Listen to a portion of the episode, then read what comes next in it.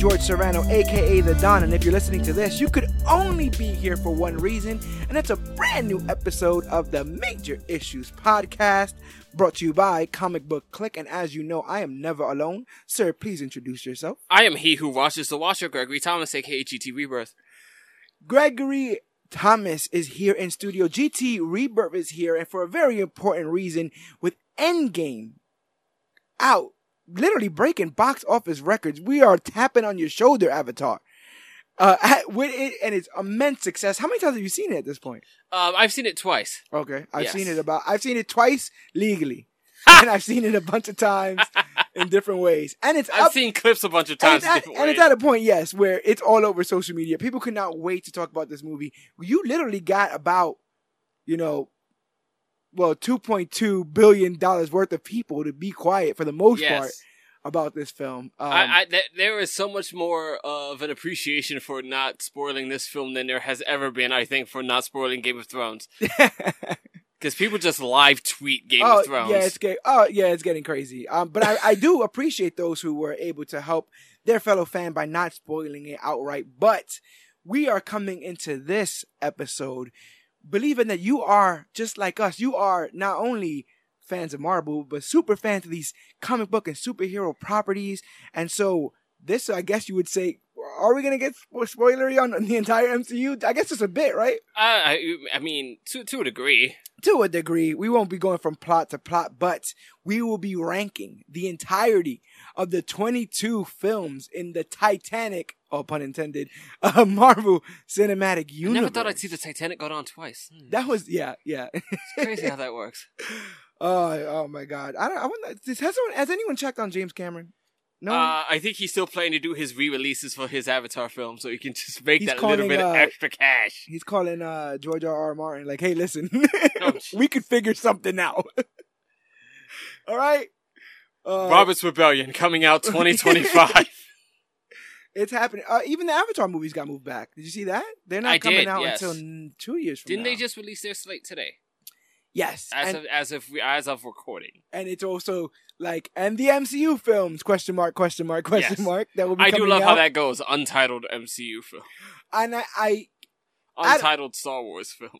yeah, so it's not like usual where we have an entire phase in front of us to look forward to and pick apart Mhm. um, and predict. For the first time in a very long time, we don't really know, besides the sequels that have been confirmed, what's coming out and in what order. So uh, we figured the best thing to do was actually go back, look back Yes. at the entirety of all these movies that we saw.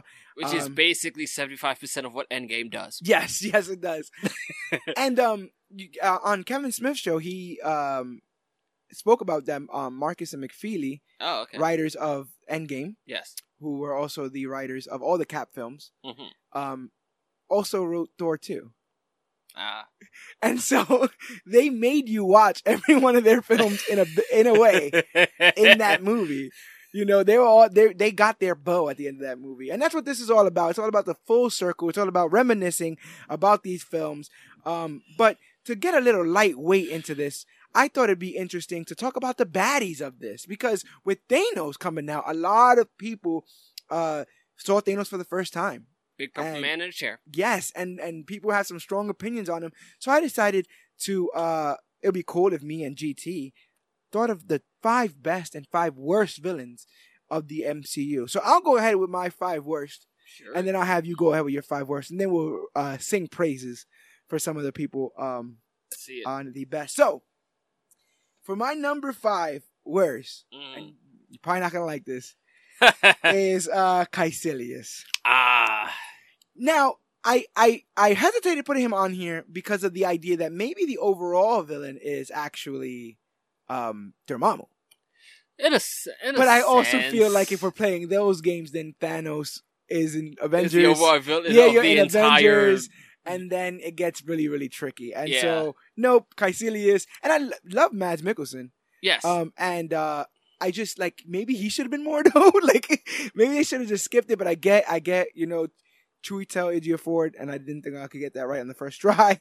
He's a great actor as well. But something about um Kaecilius being a pawn as he is, and we find this a lot. I'm as I'm looking, a lot of these are origin Mhm. um, villains, origin Yes. story villains, are not the best No, they're Be- not. because I guess we were trying really hard to flesh out our um The protagonist. our protagonist. Yeah. Our protagonist and his uh his lovable friends that will also be along for the ride. Yes. Most likely. And his, sometimes. and then you have the villain and his nameless army. Yes. Blank, blank, blank. And so Kaecilius, sorry, bro, you're number five for me as uh the worst. You got a worst on your list? Uh oh okay, I thought we were going full list full Nah, list. we're gonna go full list for the movies, but I figure we can play uh, uh volleyball with this. Gotcha. Um, my number five is actually the villain of the movie. I am oftentimes someone's the sole defender of, which is going to be Malekith. Oh, okay, okay. Um, the the irony being that Malekith is the main villain of Marvel's big summer event at the moment, War of the Realms. yes, He gets next to zero play in Thor: The Dark World that's true. because Thor: The Dark World is, to to both its credit and its detriment, mostly a story about two brothers trying to like, how do you say, rekindle their relationship in some way, yeah, and and and and all of Thor's complications with his family, yes, his terrible relationship with his father, his his much closer relationship with the mother, and the mother is being the only thing that really kept the two brothers from just destroying each other from for years. Yeah, and that loss and and and then sort of the how do you say the revenge of um avenging the mother's death being the thing that kind of keeps Thor and Loki working out for a while yeah. before Loki starts to it, it And and you have all that. Yeah. And you have an entire metric ton of Jane and Right. um uh her assistant and her assistant's assistant yes and Doctor Selvig Yes. being naked in the in the Stonehenge. yes also the Warriors 3 are somehow still involved in this And, yes and somehow in all that you have to shove Malekith the accursed yes uh, in here, and I um but we have to because it has an Infinity Stone exactly it is just yes So like Malekith gets barely any screen time or any actual like we get we, we get what is usually the kind of thing you'd get from this, which is a giant um story about like gods and the beginning of worlds and you know Yeah. Odin being the cool narrator that he kind of is. yes But for the most part, Malekith gets no screen time and no character. Like it's not even that he doesn't get character development. He is just a baddie. yes um I will uh grab the baton Hmm. because ironically my number four is Malekith. Sure. and so um I, We may I have to skip ahead here because my number four is Kaecilius. there you go. There you go. See, see, see. I'm telling you, great minds think alike. Um, so Malekith wouldn't be probably on this list because he, he to me he was kind of like a no, like no fuss villain. Sure. But the reason why he's on this list now is because you told me to read Jason Aaron's run, Ah, I, I done messed it up for and you. so in reading Jason Aaron's run, the complete sadism of Malekith. yes. His, his he's visually striking the way he looks the the Mhm. half black face Yeah. which they kind of did with like burnt and stuff he he burns him with the lightning at one point, so Yeah. it's like. But the other ah, half is white. You make him blue, bro. Yeah. Get, get, give me my blue Malekith. right. But just like this is somebody The black that, and blue look with the red outfit is a very like colorful, striking thing. yeah. Like you I mean, kind you of s- look remember at the. Grandmaster. All they did was put blue on his on his Yeah. chin because they were like, yeah, people were gonna too many blue characters in here. True. Um, but like I'm reading the run and he's gutting people. He's cutting people's eyelids Mm-hmm. off. Like he does not care. He he is so crazy and so radical that they ultimately crown him king of the of the of Yes. the of the realm. Even though he's terrifying everybody, they're like, well, we'd rather somebody who can They they just they down. respect strength, and that's the that's the strongest, scariest guy we got. And so to go from that, I I think they try to shorthand sadistic with coward cowardice. I guess. in Dark World. And so all we're shown is that he's quick to abandon his entire army. right. Uh, but that doesn't, I don't feel like that's the same thing. And so that's why uh, Mr. Accursed uh, is number four on my list. Did you want to say anything else about Kaecilius? Um, Kaecilius disappointed me in the sense that I guess it was just uh, in the aftermath of it, I find out that there was a bit more to this story that they filmed Uh-huh. and just did not make the cuts. So it's just like it, it was a disservice to a character that could have been more interesting because it does play into um it plays deeply into the ancient one who has a massive effect on both Doctor Strange's um character direction as well as Baron Mordo's. Yeah.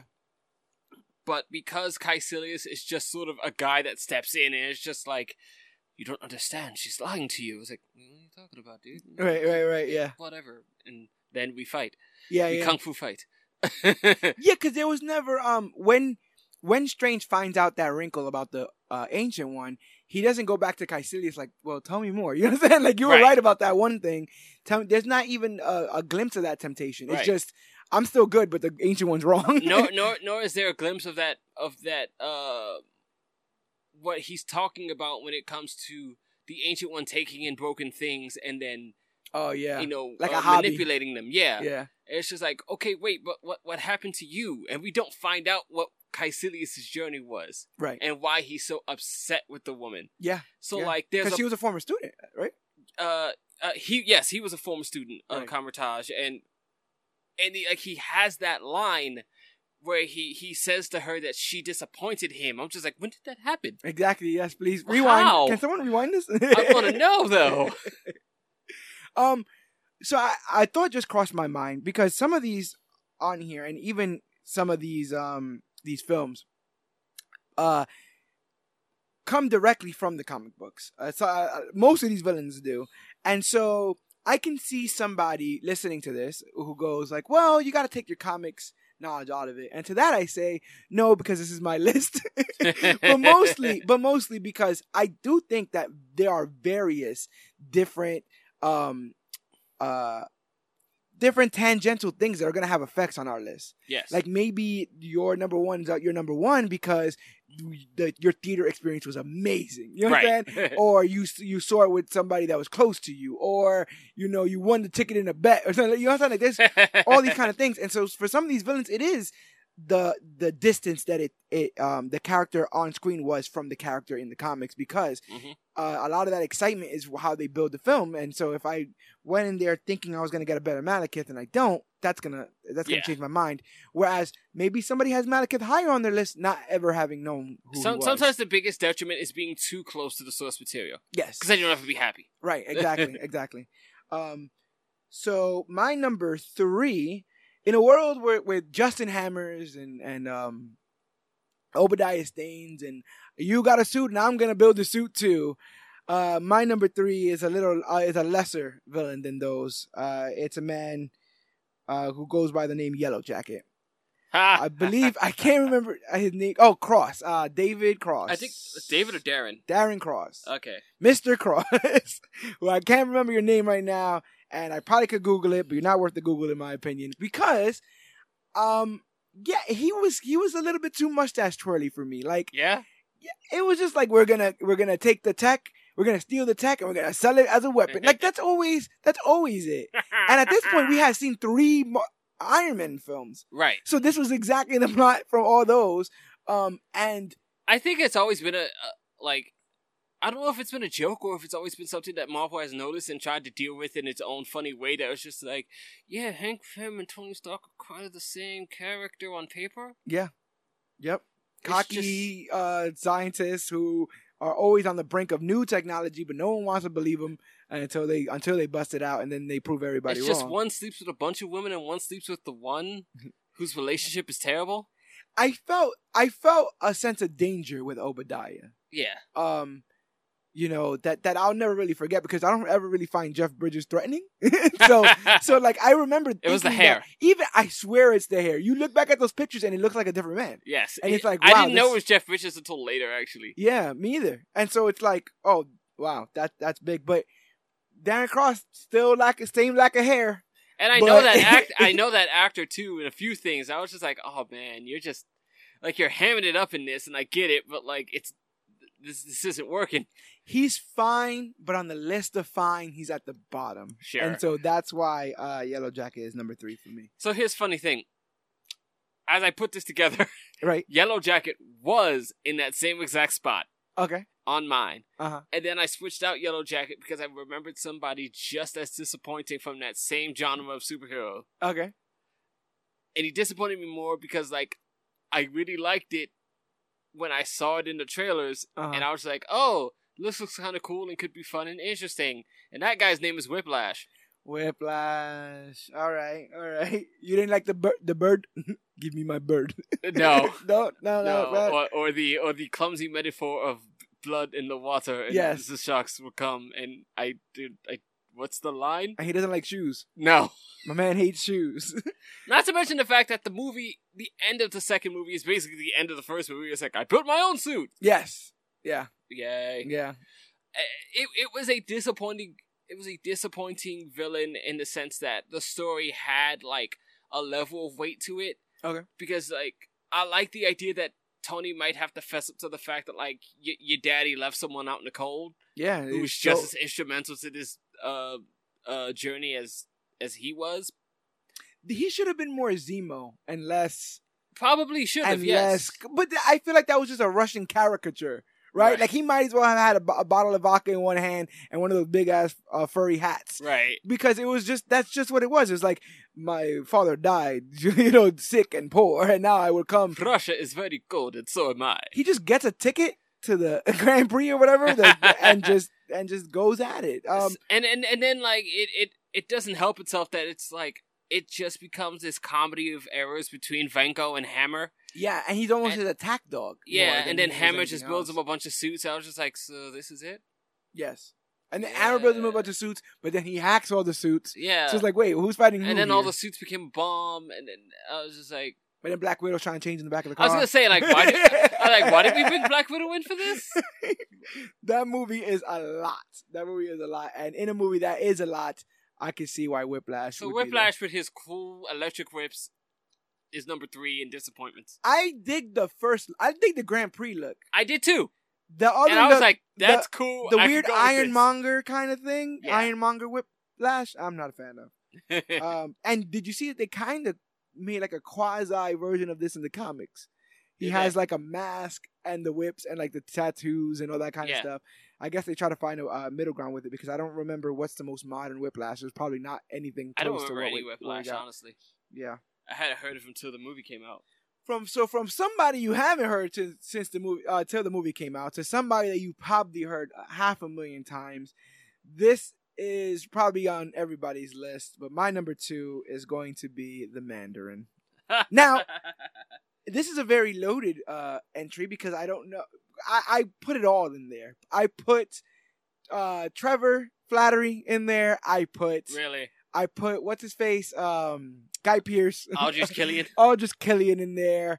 I put whatever villain was supposed to be the villain in Iron Man three. I put it all in there um, because Iron Man three, um, I feel like has a very personal story with Tony, and then they just throw Extremis in there, and Extremis is a story in itself. You could have seen that in Iron Man four, you know, Right. um, uh, of anything, but they, but those Iron Man movies after Iron Man one, it it's only like the the how do you say the shallowest shreds of extremis just like yes, scraped onto another story. and it's the shallowest uh, shreds of Iron Patriot. Why even put Iron Patriot in it? But these movies, I feel like two and three especially, became almost like like I'm going to the store. Do you need anything? Yeah, I need you to uh, mention the Avengers. I need you to introduce Black Widow. I need you to throw in Iron Patriot. I need, yes. and it becomes weighted by so many different things that I feel that without any of them getting time to breathe, um, it just all falls apart. And when it comes to Mandarin specifically, he's such a iconic Iron Man villain. Um, you've heard this a million times since the film came out, but the idea that he would end up being used as a joke and then retcon to not be a joke, he's actually existing in the Marvel universe as per the um, "Hail to the King" one shot yeah. that you see. So now uh, there's this terrorist threat that nobody's. But the fact that he's real means that you there was no villain for Iron Man three. You know what I'm saying? there was he's real, so it's not even like oh they used the Mandarin. You just don't like their take. No, it, that's not their take on the Mandarin. There's Right. an actual take on the Mandarin we haven't seen yet. right. And so yeah, he's, he's Here's the there. thing, and like I, it took me a while to sort of appreciate it on paper, Yes. and I, I, I, I guess I had a slight, slight, uh, higher uh, a feeling for Iron Man three after the end of it, which is because it's I get the idea on paper of how this white dude used America's fear of any sort of global terrorism to cor- to corrupt and and manipulate to his own personal benefit so that he can move his bad science around you Oh, know yeah. for all sorts of things and and and faked all sorts of terrorist threats and did all that. Like, cool. I get that. If I get the idea of a business mogul, an evil business mogul, using that to his own benefit. Yeah. But screw you, I'm still upset that you bait and switched me. Well, the worst. So I've got a grudge. I the reason why he's so high on my list for worst villains, i i- without a shadow of a doubt, is because I actually liked that propaganda stuff. It was scary to me. It, it was. I thought the I thought the trailers for Iron Man three was really threatening and like, oh, they might redeem this really silly, based in terrible like racial crap character. he seemed de- dangerous. He seemed all knowing. And we got this really good actor in Ben yes, Kingsley to do it. Sir Ben Kingsley. And then there's a I'll never forget in the propaganda, like he's talking about like killing and all this kind of stuff. But there's a scene of his people hugging him, embracing him, Yeah, and it's just like that's very real. That's very real in our in our world. And I consider myself a teacher. oh my god, oh we You'll used to say we used to say that all the time. we used to say, and you'll never see me coming. oh my god! Cause oh, ready for another lesson. All of that was so good. So for that to be a fake out, really, really discouraging. I was like, you, really you, you faked me out with these really cool viral videos of terrorism and just gave me Yes. Angry white guy in a suit. Yes, and then you paid another white guy to act like he was a terrorist. Yeah. You know, which probably is, is a smart poke at the idea that people have been like, oh, United States makes their own enemies. But, like, there wasn't enough there to be there. It, it killed me. Who's rounding out your number two? My number two is um another blue skin. Another blue skin? Another blue skin. They love that color. Right. Uh, it really pops on the pages. I'm told. I feel you, I feel you. Um, which is another victim of of having so much happening in the foreground that you don't have time for it. okay. In this case, it's because we have to focus so much on the entire group, which rounds me out to Ronan from Guardians of the Galaxy One. There was just so much happening with those five people and the various people they come in contact with, plus Nebula, plus kind of sort of Thanos in the background, that we've got no time for. It's just like, oh, he is a Kree militaristic loyalist who Yes. likes the old days, whatever those old days were, and he's gonna wreck this planet with his big old hammer. Yes. And, And he covers himself in like dust, the blood, Eh, the yeah. blood of Xandarians yes, or something like that. the blood of Xandar, uh, whatever, and oh, there's an Infinity Stone. Yes. Uh, do you think he was redeemed at all in Captain Marvel? Does that increase Not your really. He's like barely No? there. Yeah, yeah. I was thinking of that myself. Um, you have to go into Captain. Mar- You have to go into Guardians now with the Captain Marvel stuff and the Endgame stuff of Thanos being like, "Oh, Ronan's out of his mind. He's a." But I didn't get that at the time. They all seem crazy. So I didn't get that he was was that radical. Yeah. But you now that we've met Kree, you understand what I'm saying? Like we can go from there. But there was no point of reference Not to get really. Ronan, and he wasn't really feared. Besides that, um, that guy that was scared of him with the the the pawn shop owner. who Oh, was, right, uh, right, who was, right. uh, yeah, but for the most part, people don't even really care about Ronan. So it was like, yeah, I, I, I There, totally there, get that. there was just so little going on there, and I think I got more disappointed later when I found out like Ronan's not like this villainous character in the books. He's sort of like a teeter on the line kind of guy. Yeah, I um, my number one is uh, is a hand in hand with who I feel is the worst, but ultimately the most disappointing. Hmm. Um, and uh, the movie is also ranked not that high, so I'll just go ahead and say it. I love you, James Spader, but Ultron. I feel like Ultron is the worst uh MCU villain. Sir, I- we agree because he's Dude. also my number. Oh my god. What see that? See that? That that's now people are obviously gonna be yelling directly into this podcast. I know because one There particularly. are fans of Age of Ultron. They're definitely fans. Of, it's talking to you, Dan, but there are fans Right.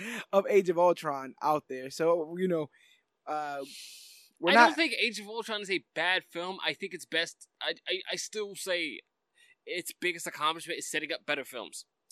And also, the villain is just a personification of a problem within the Avengers, Yeah, and mostly a problem with Tony Stark. most, most. and so to as move, most things tend to be in Yes. the MCU at the time. so to move his chess piece, we have to create this. We have to lean and the entirety of Ultron on, um, on Iron Man. Yeah. You could have put Ant Man before Age of Ultron as opposed to after, and made it a Pym thing, You an old an old Pym robot or something like that. You, You understand?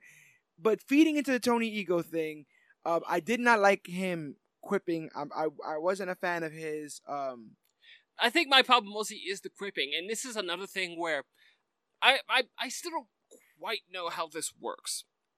But you mean when he choked him? no, no, no, no, no, no, not that.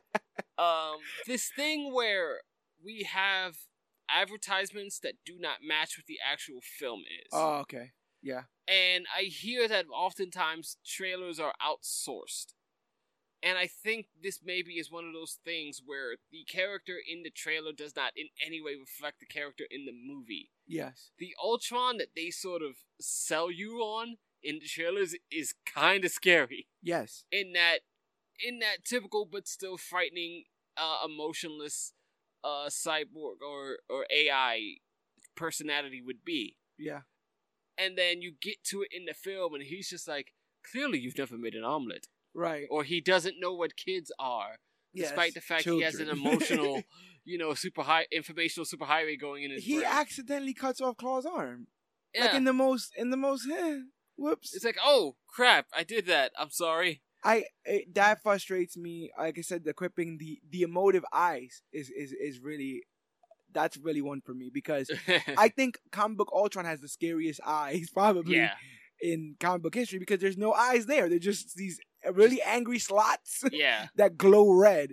And um, we see a little bit of how that scariness looks when he does that first "Ain't No Strings on Me." Um, right he takes over the broken Iron Man suit. yes So much scarier. But they even they even put on a creepy version of the song in the trailer yeah, imagine because disney's like we own it now imagine if uh, in the first Terminator, Arnold quipped yeah this often. You understand? Like the reason why you're scared of that thing is it's just this unki- I mean, this unkillable killing machine Right. that just keeps going forward no matter what. but also he's seen seinfeld Yeah, that actually makes sense. Yeah, he's, he has he has references. Ah, don't even get me started. There, there's there's a bunch of that um going on uh, with Ultron. I think they could have done better. Some people keep saying, I keep hearing people say that he's not gone, gone. Um, and so I think that's usually because they're used to like uh, Ultron not, the never being depiction gone, of Ultron, gone. where it's just like as long as he like he's in the internet, so he can't be gone. Yeah, and and maybe there's space to redeem him, but until then, um, Mr. Ultron is pretty low on on uh, well, oh no, high on my list of worst. right, Uh, and that rounds out your your list as well. yes, this does. And let's talk about some best. And my number five for best is going to be is an underdog. You understand? I don't expect it to be on many people's list, you know, but I put up the Abomination as my number five best. Yes, I like Tim Roth. okay. He's the only part of actually of the Incredible Hulk that I like. Um, I like that he stood up to the Hulk and then he got he got kicked in the face and Boom. set through that tree. I liked his addictive nature. with his to- weird like shaky diagonal walk. yes, I I like I like the insanity. He felt dangerous to me. He felt like somebody unhinged, which we don't really get with these Marvel uh, characters, where they they all feel like they just had a bad day. Where it feels like to me, Abomination was a bad man. And when you get to the the you don't get to that Hulk fight unless you have somebody that driven to inject themselves with gamma poisoning, radiation, whatever, and then get get to that level. And um, yeah, I think he deserves more than he he uh more than he gets. And a lot of these other villains to me stack quite evenly. okay. And so, besides those that stack evenly, I feel like Abomination rises just a little bit above, and so he's my number five. Okay. Um, I'd say my number five goes out to. Uh, I crap. I can't even remember his real name now. I forgot what it was. I just know it is oh boy Michael Keaton who is the oh, Vulture. the Vulture, yes, the Um, Vulture. I, I, I, I really liked his story. I think I. I don't relate with it, but it is very relatable. yes, Uh, he's just sort of a victim of the system. Yeah. Of a bunch of guys that were working and using, using, taking advantage of a The- situation of guys, you know, not being able to clean up all the craziness that goes on in a superhero world, yeah, and and using it to just get by, and then the system came around and took it from him. yeah, Um, in a in in an unfair way, like like Tony Stark thinks he's just doing a good thing by running this stuff and putting his money into it, but doesn't uh see that there's the little guy who's doing Yeah, this work. That's the and- biggest thing. Yeah, and he's is living up- off of it. He's standing up for the little guy, and um, I terrifying. Back to the idea, like I, all all the people on my list are scary. Like they they are threatening, and Yes. that, I need that in my villain. I that those are the villains that make me stand out to me. And I remember, um, like the thought that he would just pick up Peter Parker with his clawed talon, fly as far, as far in the air as he can, and then just drop him. And with that with that character design with just those green dots for eyes. I was gonna say what I Oh, appreciated in the way they shot the vulture is like they made the vulture look terrifying in the sense that you never get a good look at him. Yeah, So most of your shots of him are from Peter's point of view, where it looks really horrifying because it's just it's just darkness with these big bright green eyes and these pressure And- on the wing of the wind and the and all talons with the uh, with the rotors on them. yeah. So like you never get a good look at him except when he's gazing right into the camera and there's all sorts of things happening. Yeah, So it's like it's monstrous to you because you don't have a scope of what it really it really is. It's it's it's the same idea of not really ever getting a full look at Jaws. If you if Yeah. you if you just got a full look at it, it's like oh, it's a shark. Right, Like, right, I've seen right. these things. Yeah. Um, I feel, and I, I think that Keaton does a good job out of the suit as well. You know, we see him Oh, get yes. threatening and menacing with with Peter, and he, I buy him. I Right. buy all that. you know what I'm saying? Like he will kill Yeah. you and everybody you love. But it's also Uh, just as creepy because you see him be nice, nice to his family, Yes, yes. But I think that that's what also makes him a good villain because you know he has something to fight for. and he and then he turns so quickly because you're Yeah. watching that car conversation get real awkward Yes. as he realizes like, oh, I'm taking this kid and his kid Spider Man and he's ripped up. yeah. And It's we've, like, we've been fighting. oh, like we've the got a conversation to have, don't we?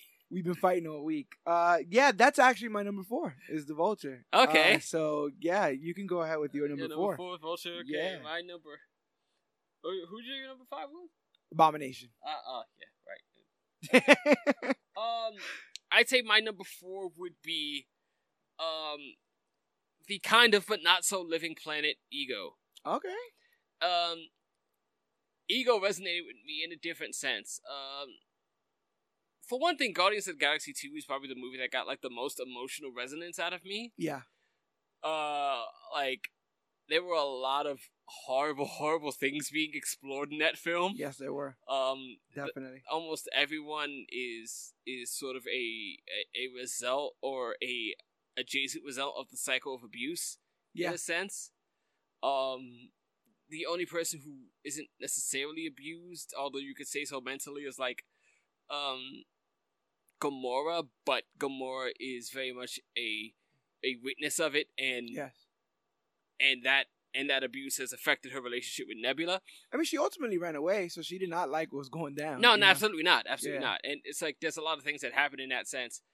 And Ego being the villain that he was, it it is so warm for the first hour and a half of that movie. Yes.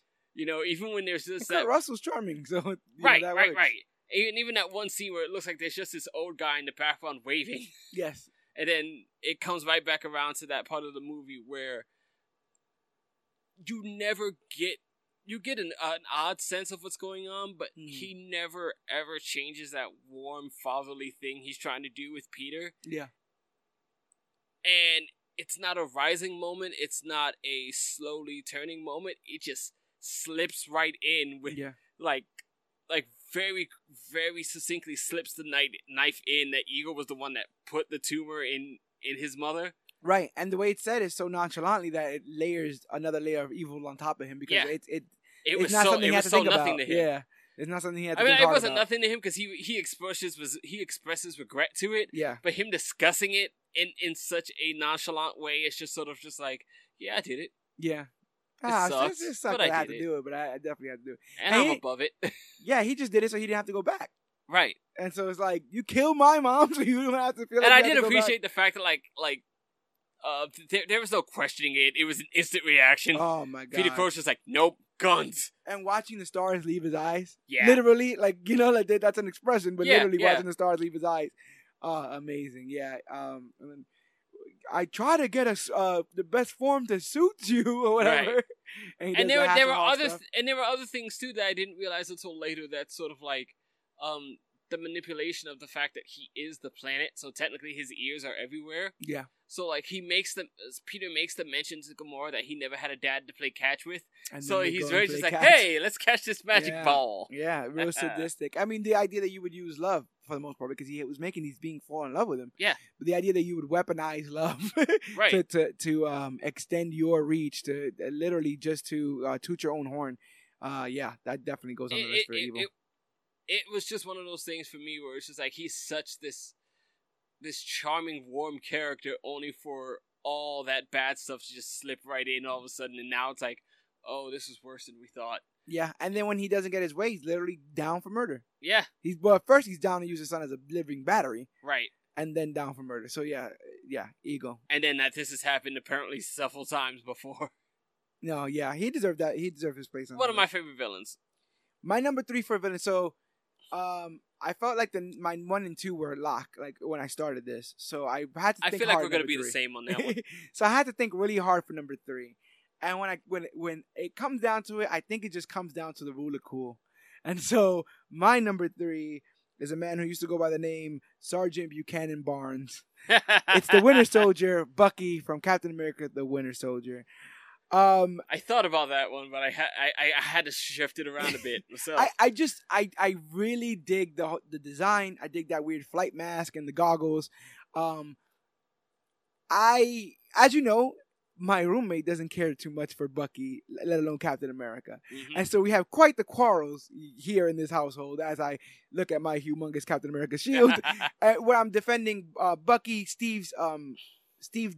I defend Steve defending Bucky, right. and and the entirety of that. But try to defend Bucky and watch Winter Soldier, because there's a there's a scene of him just walking around, just literally killing people. He throws a grenade Yeah. at a, at a Quinjet. He he has no remorse, no regard. Look at him in that highway scene. He Mhm. cares for nothing. That He- he, Terminator. he launches Sitwell into a truck. yes, that Terminator that we speak of when I spoke of Ultron. hmm This is what that is. Yes. And um, he was unrelenting, no remorse, and even and what hurt even most is halfway through you get the reveal that it's somebody that Cap knows and Mhm. Cap cares about, and no matter how much he tries, can't get I'll to have a lot to say about that earlier. Yes. Later. But but the idea um that he could ultimately become a hero, but he that the very bad that he's done in Winter Soldier, Yes. um, and then ultimately what I guess you could say he's done in uh, Civil War, what we find out in Winter Soldier, kind of. sure. of what he's done in Civil War.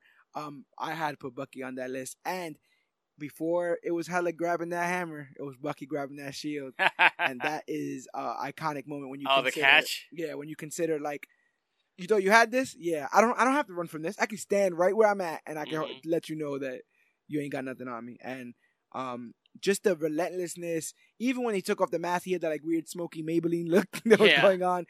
Uh, the knife fighting. Ugh, we'll gush more when we So get to the actually film. So quick. when we get to that film, but yeah, uh, Bucky is my number Winter three. is a great choice. You got a medal on. Yeah, yeah. awesome, dude. that that Russian star on it. But tying in directly into Winter Soldier, my number three actually is um an old boy who uh I know our old buddy doesn't our old buddy Yogi doesn't quite like him because he's so far removed from what he knows, okay, but good old uh Baron Zemo. okay, Helmut Zemo. from Civil War. Yeah, Yes. Um while you can argue he doesn't get a ton of screen time, I do appreciate um the work he does and like his little clandestine covert way to just destroy it from the inside. yeah, And in a sense he's one of the few characters villain characters in the entire MCU that actually kind of accomplishes the goal. you're right. Yeah, I think I think a lot of people um disregard him because of the lack of action, Yes. but he is ultimately the He, chess he player. is just a Yeah. silent knife throughout the entire film. he's definitely a chess player. And when you consider that up up until uh Civil War, that the Avengers had tackled all sorts of um threats Yes. of all kinds of We've forces. punched all kinds of things in the face. and you have a normal man who literally uses the one thing that they that they always fought with emotion hmm the avengers have always fought with emotion and all he had to do was put certain people in certain places and that he knew he could count on a dime Yes. what the reaction would be from these heroes these paramount people supposed to be better than us he brought them down to their very human reptilian uh you know instincts and made them duke it out, and then just sat there and had popcorn. I nothing, mean, nothing but skill and patience. like I said again, with if it wasn't for Black Panther, you know, grabbing Right. him up at the end, he probably would have gone all the way. He ultimately wanted to kill himself, so I don't know about all that. But Zemo's still in the wind. you Yeah, know? who knows what happened? Maybe a portal opened up in his jail cell and he's gone now. Who knows? Who knows what happened? But yeah, I dig Baron. I Zemo put that one in the wrong spot. I'm sorry, y'all. I dig Baron Zemo as a as and he not for nothing he does commit murders. You know, Oh, we yeah. saw him commit torture. Yeah, you know. and he, and like he, uh, there's the, the the the dead guy he was impersonating that's left in the tub. Yeah, There's Yep. the impersonation of of Bucky and the bomb. uh, All sorts of things. Um, yeah. He had a bunch of stuff on that dossier that uh Iron Man. Oh, the one the one dude he leaves hanging to drown Yeah, in that yeah. weird contraption, He had a Hydra.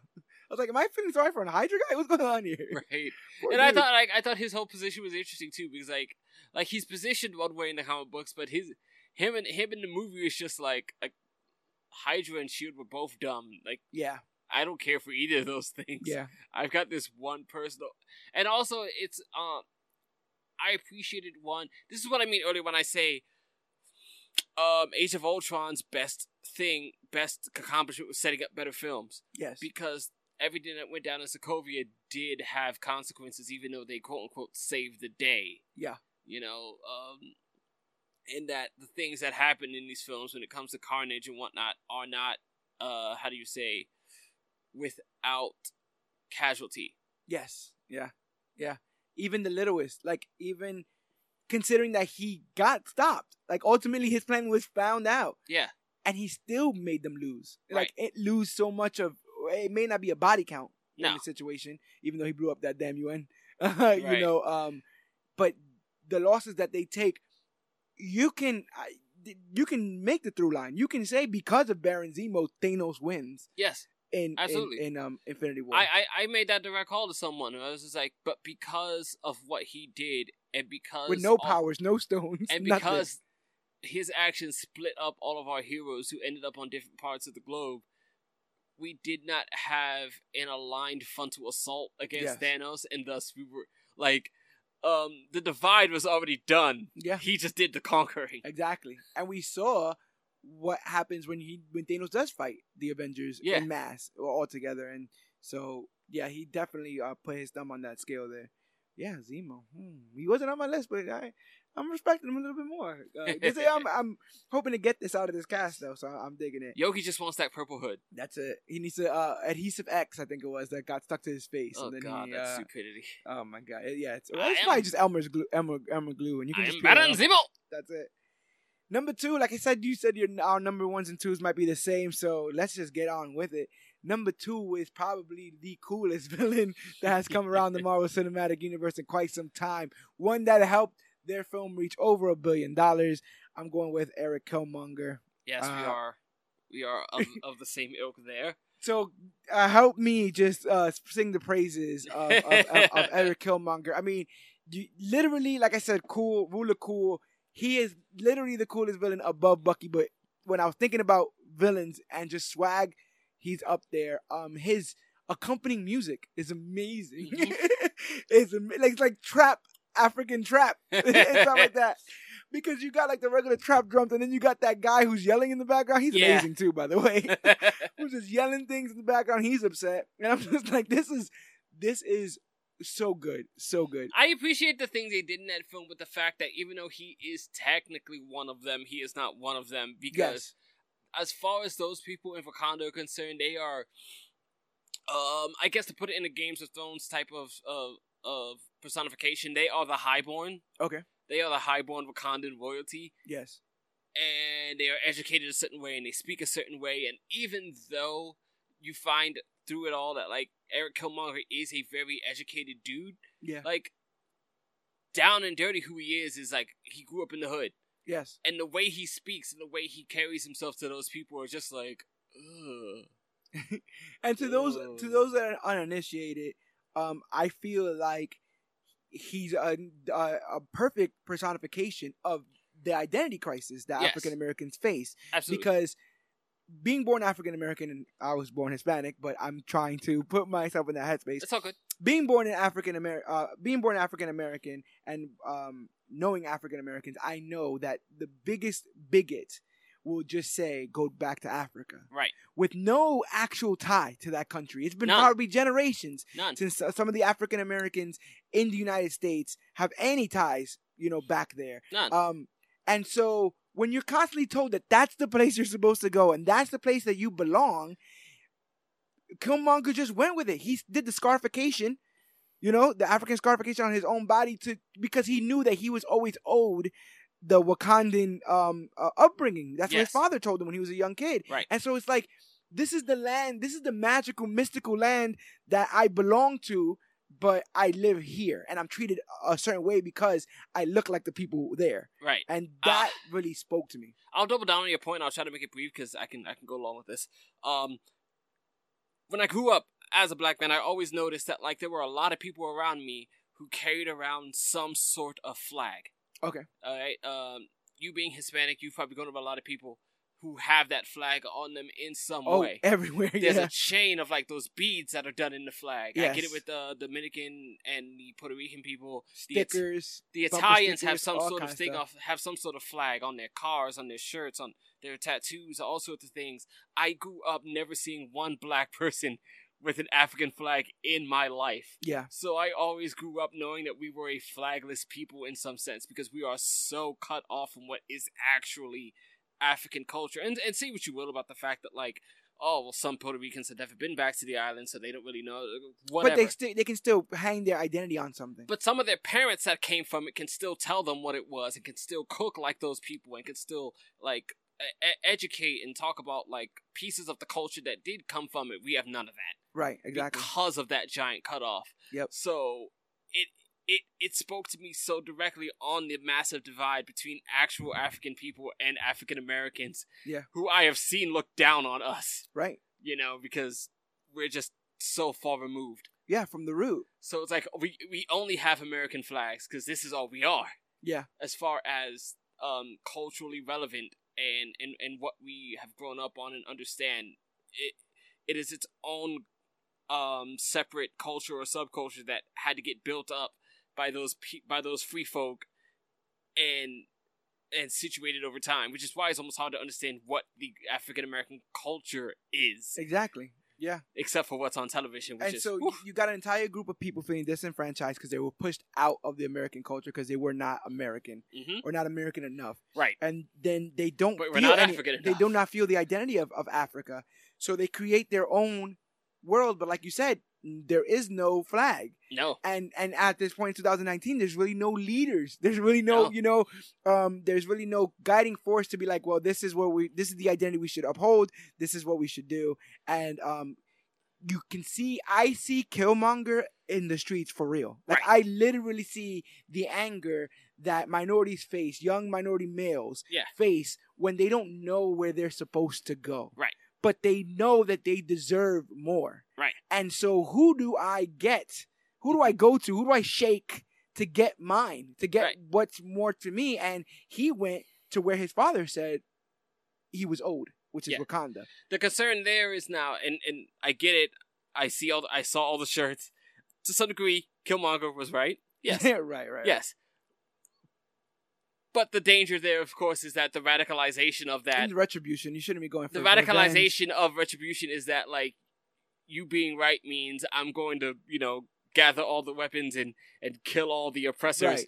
Uh, Oppressors is, is is soft for the white people. We all know. It- yeah, it's like I get it. think I'm right, and everyone's like, "Yeah," and he's like, "And I think we should kill everybody who's wrong." And it's like, "Oh, hold Wait, on, wait, wait, wait, wait, minute, whoa, wait a so- minute. so- I keep- I was with you, I was here you for the rightness and the punch. and then you choked that lady. you, you, Right. You choked. You choked that old lady who's just gardening, and I was like, "Yeah, you know, I don't know if I'm down with that." So responsibly speaking, Killmonger was right, but he wasn't the hero. Let- Let's not get that Yeah. mixed up. right?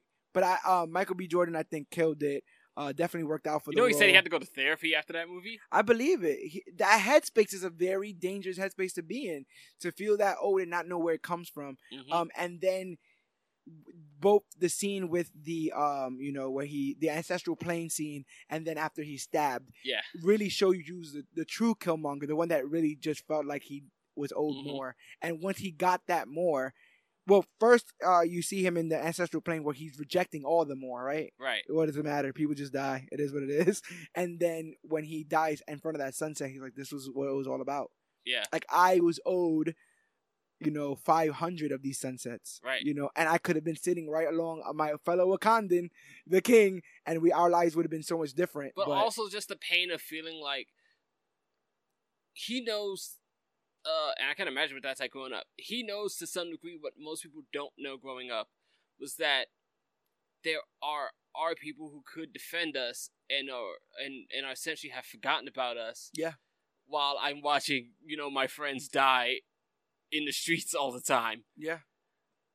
And that that's painful knowledge to grow up with.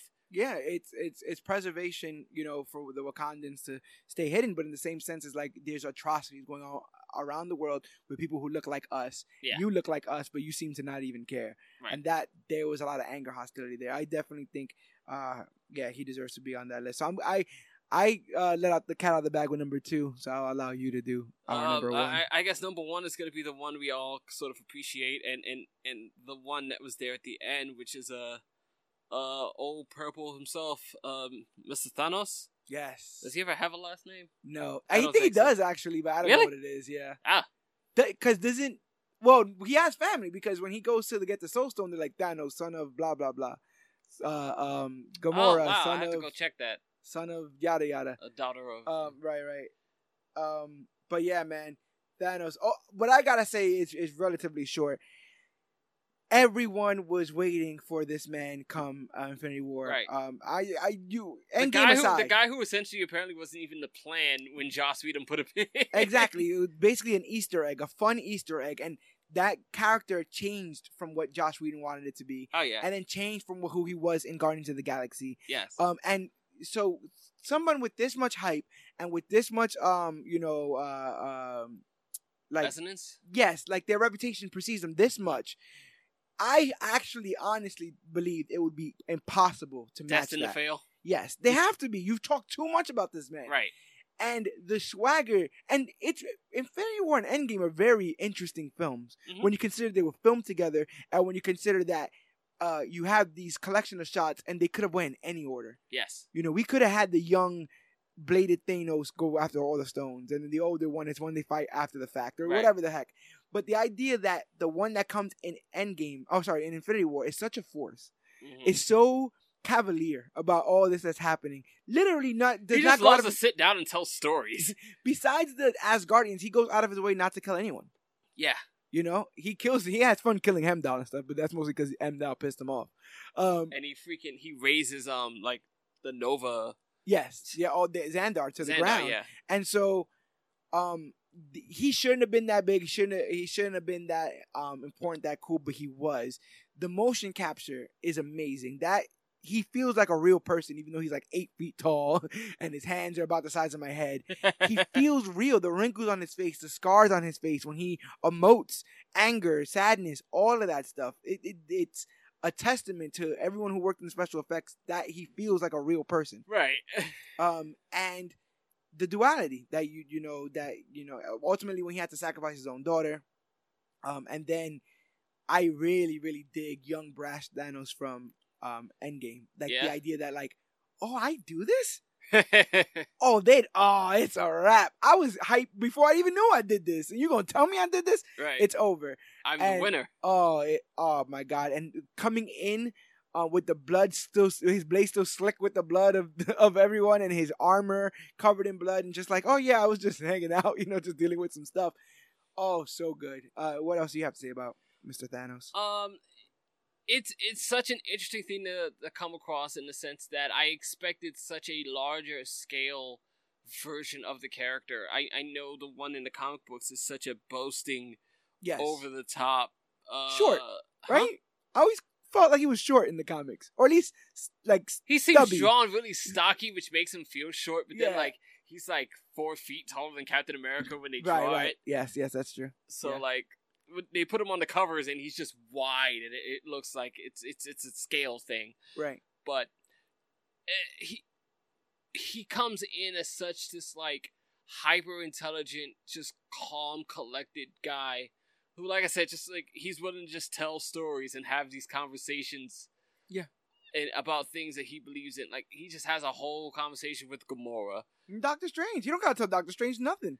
And, yeah, and like like it's, it's almost moments where he's um uh, acquiescent. Like he talks um he talks about the chair and it's like I hated that chair. So he Yeah. just sits on the steps. Yeah, yeah. Um, he he's willing to see people halfway because he already knows that he's going all the way with this.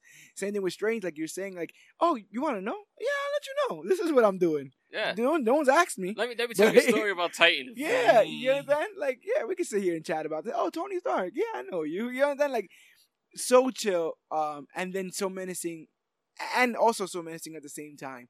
And him ripping that stone out of Vision, man, Yeah. like that was cold, literally. And then Vision was cold. E- even in the moment where you think he's he's lost because Scarlet was able to destroy the stone, yeah. and he's just like, "Well, I've got this little backup here." Oh my god, when he Just did Terrence that, and I should have known that. I should have put that two and two together. But when he does that, I literally went, "Oh, it's over."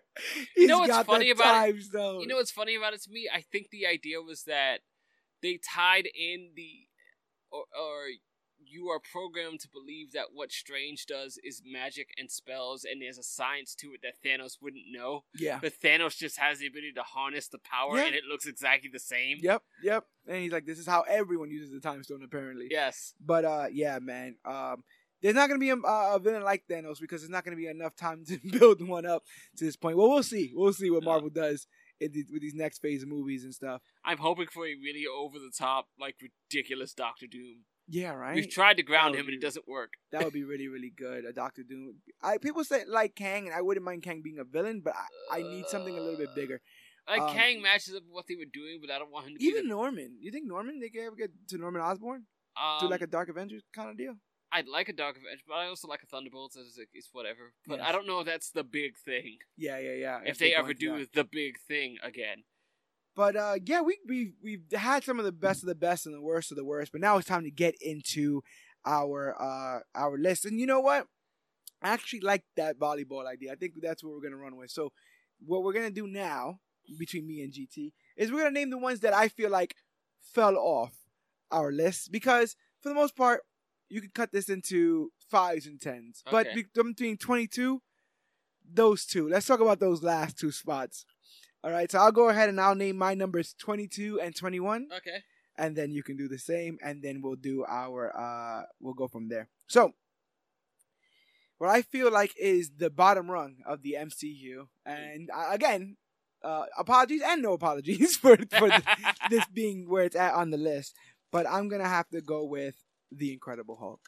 okay. Um, the Incredible Hulk is on my list. Uh, came, came out year 2008 on a budget of 150 million. It made 263 million. It was Mhm. directed by Louis Leterrier, I want to say. But um, my problem with the Incredible Hulk is I, the problem that I feel like is with most Hulk films, and it's the issue that you're constantly waiting for him to do the thing that he doesn't want to do for the entire Yeah. movie. Add that in, plus I didn't feel like it was it had that MCU level of um comedy right. so that there goes a because you can you can uh withstand a certain um blah story if they're making you laugh halfway through. sure. I point to like Thor: The Dark World on that. Right. Right. um, right. I don't feel like uh, uh, Incredible Hulk had that. I don't think that Norton is an incredibly um charming Bruce Banner. Hmm. Like I wasn't like I root for that guy. Like that guy, I want like have a beer with that Right. guy. Which it is a just- shame because Edward Norton's a very good actor, Yeah, but it just is. it wasn't working that day. It just whatever it was, and he has a. I think the best thing about him is his build. He has the perfect build for Okay. for Bruce Banner. Um, but like the leader stuff going nowhere. Um, the Harlem fight's pretty cool, but literally I would just watch the Harlem fight and when he kicks uh, Ab- Abomination Right. into the wall. So that's my number It's twenty just one of those things where it's like, oh, it's got a scene or two I like, but other than that, I don't want to watch it. Right. and and the thing is that's these Marvel movies for the most part are long. Yeah. So unless I'm gonna just go to those scenes, I can't see myself heart rate monitor. I can't. Right. I can't do it. Um, and for my 21, and I might get some opposition directly across the table. uh, my number 21 is Captain Marvel. okay. Um, it's high on some people's list, but to me, it it, it could have just been a, a two hour one shot because I don't feel like I got anything from it. Sure. I don't, uh, except for like where the Tesseract was, but that's all. I you think that's the trouble with it. Uh, and I say this with movies and video games. It's the it's the difficulty of being what I call a bridge film. yeah, You Yes. are sticking something in between two con- two already established continuities, so it can't do much, but it can do a little. yeah. and it's weird because they they try to tout this film as the Wonder Woman of, of its day. And Wonder Woman has actual grounds, you know, has actual roots in feminism, in Sure. in in the pro women. It, um, it, it was it was an icon far before anyone took it seriously. Right. So I, I already felt kind of weird about them touting Mar- Captain Marvel in the same way because we had a whole episode Yeah. talking about how convoluted her backstory was and all that Mhm. stuff. And now all of a sudden they got it. And even in getting it, they still cut it up a bit. Yes, They cut up a bunch to fit the MCU. So um that which I- could be both to its to its uh, detriment and to its uh, help. and I'll give you a little bit of a spoiler alert um, of my list. Winter Soldier's high on my list. And when Sure. you take a line from Winter Soldier and make it a gag in in your movie, you're gonna raise the ire of uh, George Serrano, aka the Don. And, I, and so I, I argue they either never had a plan for it or they this was always the plan. don't I don't think they ever had a plan for it. I believe that too. I I, believe it was just a it. line, and they never had a plan to actually resolve that line. Yeah, and I don't think Yon-Rogg was great. You know, I think that anyone would have been in the same position. Anyone lying to her would have been in the same position. Sure. um uh it it's a movie that doesn't that asks you to like what would you do in that situation but doesn't really have a definitive this is what you should do like this is what um and so it's number uh 21 for me but okay. i i suspect it might be higher for you but let me hear bit. your number 22 and 21 the ones that you can cut the the the crust that you can cut off the marvel cinematic uh sandwich Um, 22 is the same as yours. It's the Incredible Hulk. I just do not care for that movie. I can tell you how much I don't care about that movie in one story. dan Would is an unabashed fan of that movie but yeah i don't get it and i love you dan but Dan, Dan's got some interesting outlooks. let, Uh, let me hear that story um, when Infinity War came out, we did the big um marathon, which I think at the time was only like um maybe 16 movies. Not because all of them, but because like they only did a few movies for the marathon. Yeah. f at AMC. We got there and very first one, like we sat down, we were all gonna have some fun. It was Iron Man one. It was like, yeah, I hadn't seen Iron Man one in years, so it was kind of a cool experience. Um, it also it's also been years after when I but I had already gotten into soundtracks, so like it was cool hearing the soundtracks I'd been listening to to read the yeah book. And and those that, things ain't easy. You were telling me. no, those, those, those sittings are not like. I mean, it's it's it's your meat, your media, like is what you like. Yeah. But it's still a lot of what you like. It's a it's it's a, a bathtub full of ice cream. No, absolutely, absolutely, it was. So we got there, and Iron Man one played, and we enjoyed it. We all had a great time, and we, we all looked at our little uh, lanyard cards. So I was like, "What's next? Oh, Incredible Hulk. Y'all want to go to McDonald's? We just got here. Yeah, let's go something to eat. Okay." and we came back to watch Captain America. Yeah, yeah. So it, it's it's We were just it's like, the "Nope." pee break of the of the of the Marvel Cinematic Universe. I was like, guess. "We just got here." We're just like, "Yep, let's go get something. Let's get some food." Does it speak at all to how much like the, do you feel like you resonate more with Mark Ruffalo? Um, no, I don't. I think a lot of the problem is, and I don't want to make this a pitch because I'm not great at that yet. Although I've been pitching the episode for that. Um, we need Dan. It's gonna be fun. yeah. Um, my issue with the with Incredible Hulk is the same thing you pretty much said. It always becomes a two-hour movie of a bunch of people who came to see one thing, and that's the Hulk. And this character in the movie doesn't want to give you that No, he- because the Hulk is a bad thing. right, right, exactly. So And we shouldn't want it, but that's the only thing that you're giving. That's the the Right. entire promotion material. is, right, come see the Hulk. right. The Incredible Hulk, roar, Yeah, big green monster. I don't want to be the Hulk. I- no, I don't want to hurt people. yeah, that's, it makes me it makes me sad. So like it, it's a t- it is, it's an entire movie of everyone trying to teach this guy how to not be the Hulk. We paid Rickson Gracie to teach him not to be the Hulk. yeah. And we, and we, we do all these things, and of course he eventually does. They'll do whatever. As he always will. yeah, he always know. eventually will. But it's Imagine that movie. Whew, I successfully went two hours without being Right. the right. Credits. It just makes us more depressed because it's just like, oh man, this dude like can't like have sex with his girlfriend because he's afraid the heart, re- you know, the heart rate will hulk him out. and I don't I don't think a Hulk movie if you're doing it and you want to take the world seriously as you do, you can't make a Hulk movie on Earth. Okay. Because if you want him to reach the levels of Hulkness that you like want to see, like you you kind of have to think about the fact that there is repercussions Exactly. to yeah. it. So like you can I mean it sounds mean, but like you can put him on a planet full of other alien folks and, And like no one aliens. right, no right. one cares if he cracks a planet in half somewhere else. Yeah, I can see that. But like when you put it on Earth, then it's like, okay, wait, he destroyed cities. Like that could have been my cousin, and like they should be looking for this guy. Yeah. Yeah. It, it doesn't work to me. It also so people feel, it who were waiting for the yeah. Hulk to like do that, whether it was World Breaker or whatever, like there was no way to do it without massive consequences Yeah. and making Bruce Banner a level one fugitive. It also doesn't feel like it belongs in the world, and uh, it was a pretty early world when it started. But it also I think most people don't remember it is. Yeah, yeah. Uh, I have to tell people, and it's a whole it's a whole story. It's like, but yeah, but that's not. Yeah, I know it's not. Yeah. It's not Mark Ruffalo, Yeah. but yeah, that still counts. The only thing tying the only thing tying it to the rest of the universe is Ross, Thunderbolt Ross. Yeah, his old self. exactly. Um, number twenty-one is oh oh boy we were just talking about earlier, which is Iron Man three. Okay. Oh lord, I hate me some Iron Man three. Yeah. And again, it a lot of that is on the fact that they set me up for this movie. I really liked the sound of it, and they, then they gave me another one, and I didn't like the taste of it. Okay. I came here for hamburgers. You gave me fish. I didn't want fish. oh, hamburgers. Right. Cheeseburgers, whatever. Uh, Definitely. a- and and then you you you counter the fact that apparently it's this weird conti- continuity, um, like logic jump because it's like at the end of Iron Man three he destroys all the suits, but at, at Age of Ultron he's like I got all the suits again, yo. Yeah, he's, he's made robots and he's got his own suit. Still trying to build the suit of armor.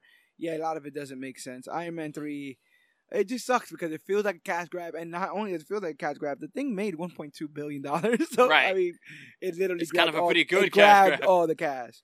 Uh, yeah, so I'll round out our uh, you know, Twenty two and twenty one. yes. So now let's. I'm gonna go uh from twenty to fifteen. Okay. And so 19 and 20 I can pair together, unfortunately. Really? yes, because 19 and 20 are uh number 20 is Ant-Man and the Wasp. And number 20 I'm 19 is Ant-Man. You you. That's interesting. You put the first one higher than the second one. I do like the first one more. Okay. Um, I felt like it was more genuinely funny, but that's probably because the first one had a lot of the skeletons still uh created by Edgar Wright. right. where I feel like the second was Edgar Wright light, I, in my opinion, um, and then you throw in a non sequitur like Ghost, Okay. and then whoever the heck Walter Goggins was, whatever Walter that, Goggins. yeah, whatever that was. He's movie villain Walter Goggins. And I feel like a big problem with Ant-Man and the Wasp is it literally falls like it. Almost everything in that movie comes to consequence. It means, or or, or it comes to um, what's it happen when two things happen at the same time? Oh, um, Coincidence. coincidence. I yes. said consequence. Coincidence. Uh, like that night is the night that J- Janet goes into his head, so that's when he goes to get Hope. But Hope is already coming to get him. right. Uh, you know, and oh, the suit doesn't work. This one is has malfunctions, and so that just uh, adds to the hilarity of shrinking and getting tall. I, I just, I like these films. Again, I like every Marvel film, but it's just gonna go uh, a bit lower on that list. Sure. So, uh, number eighteen, where I have nothing else to say about, is Iron Man three. okay. um, number seventeen is Thor: The Dark World. All right. Uh, I um I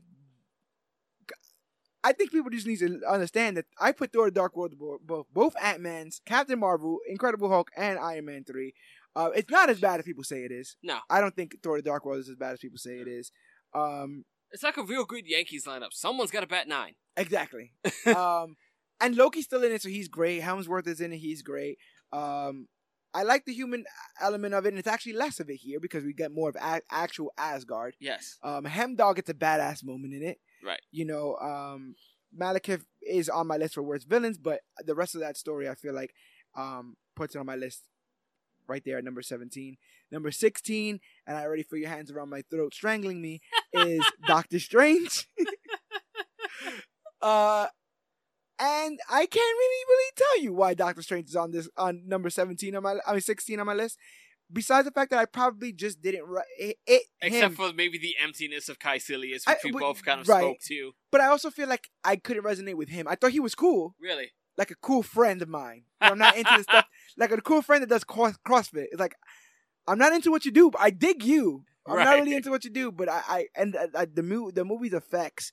I love Tilda Swinton, um, and I do think um, Cumberbatch is, is great as Doctor Strange, but this is really Sophie's choice when we play this kind of list kind of thing, Sure. and he just landed where he landed there. And then to round out my number fifteen, the lowest ranking for an Avengers film is Avengers: Age of Ultron. okay. At number 15, uh, which I already spoke about with great length with Vision. The only thing, I mean, with uh, Ultron, the only thing I ha- have to say is I feel like it served way too many masters. They Mhm. were trying to do way too much. It's literally the film that broke Joss Whedon, Right. uh, uh, because he tried. They tried to make 18 films into one film, and then he went on to make two films into one film with Justice League. My man is having a hard time over there. You Yeah. understand? Uh, but killing Quicksilver. he's gonna go back. He's gonna end up going back to t- like TV was easier than this. Let's You, just, you understand? It let's just- make another Buffy. Come on, y'all want Buffy? Don't y'all want Buffy? um, I I killing Quicksilver felt like there was no need to do that with that. Right. Um, I feel like they wasted Baron von Strucker uh, in the kind of throwaway thing. Um, they kind of throw away the whole Loki scepter thing. Oh, by the way, it's a, it's an Infinity Stone. Like, yeah. by the way, because we have to, we're running out of movies to stick these things into. Right. So here's that, and also here's a vague understanding of the Infinity Stones via Thor's hot tub bath thing, and it's just too much. Lightning too- bath. Yeah, we're gonna tease Civil War. We're gonna tease Infinity War. We're gonna tease. eh, It's way too much for me. So yeah, Avengers: Age of Ultron rounds it out at my 15. So Okay. to give you guys just another recap, from 20 to 15, starting at 20 is Ant Man and the Wasp, then Ant Man, Iron Man 3, Thor the Dark World, Doctor Strange, and Avengers: Age of Ultron. Alrighty. Okay.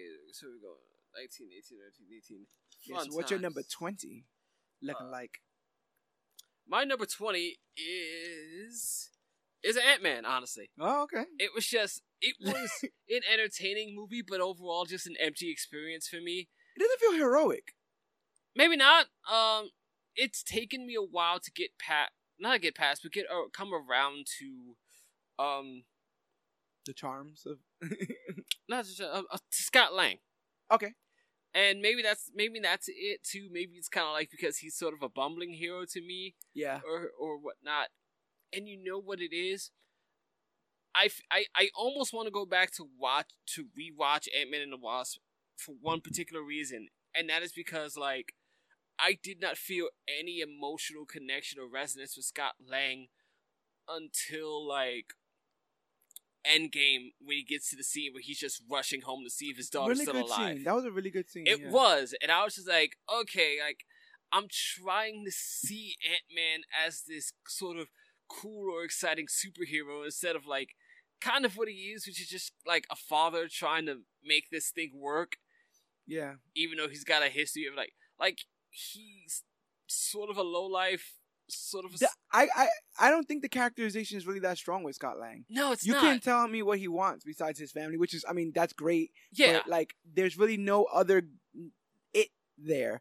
And we are we have so many rich characters. Like when you talk about um just Tony Stark and Iron Man alone, right? Yes. Like who who want things and they don't want things and they change their mind and then they don't want this but they'll sacrifice and I don't feel any of that with Ant Man. Ant Man um, is just like this guy who falls into superherodom because like he goes to steal the suit and and, and he's Pym- Big Lebowski. and He's the one. Yeah, he right. literally just falls into the, the Avengers. Pym knows about it and he just tra- mentors him through whatever and like it, it, it didn't grip a hold of me that yet on that he's you know this just guy who's just trying to connect with his daughter and do right by his kid Yeah.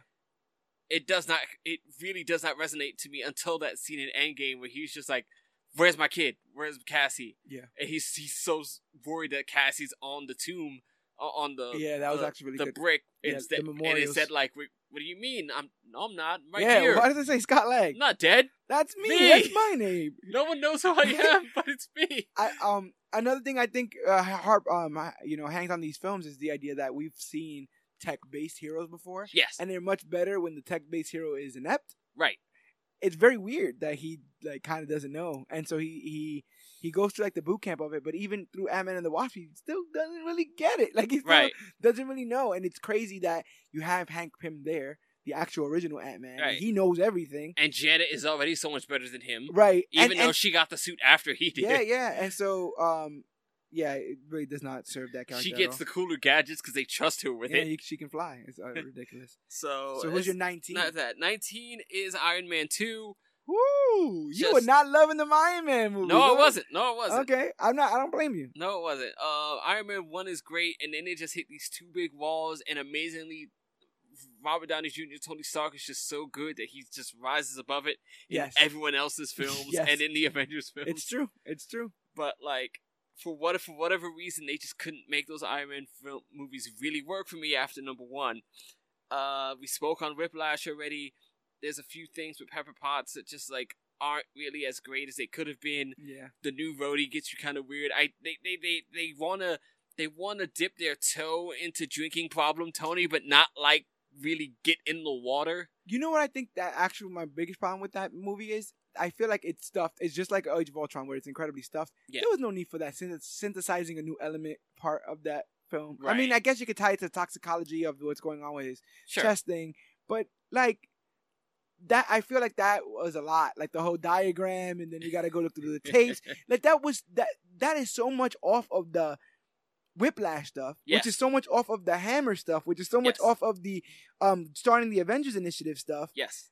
that it just it literally feels like four or five different films. And then we just wound right back out to more big gray suits. Yes, and a battle that takes forever, but then they press a button and lasers go around and behead everybody, and Right. the fight the fight's over. And It's and, like we couldn't just leave with that. and then it seems like um like he doesn't even defeat Vanko. Vanko just kind of kills himself. yes, It yeah, It's just like what Yep. happened in this movie. Um, not great. number eighteen is Thor.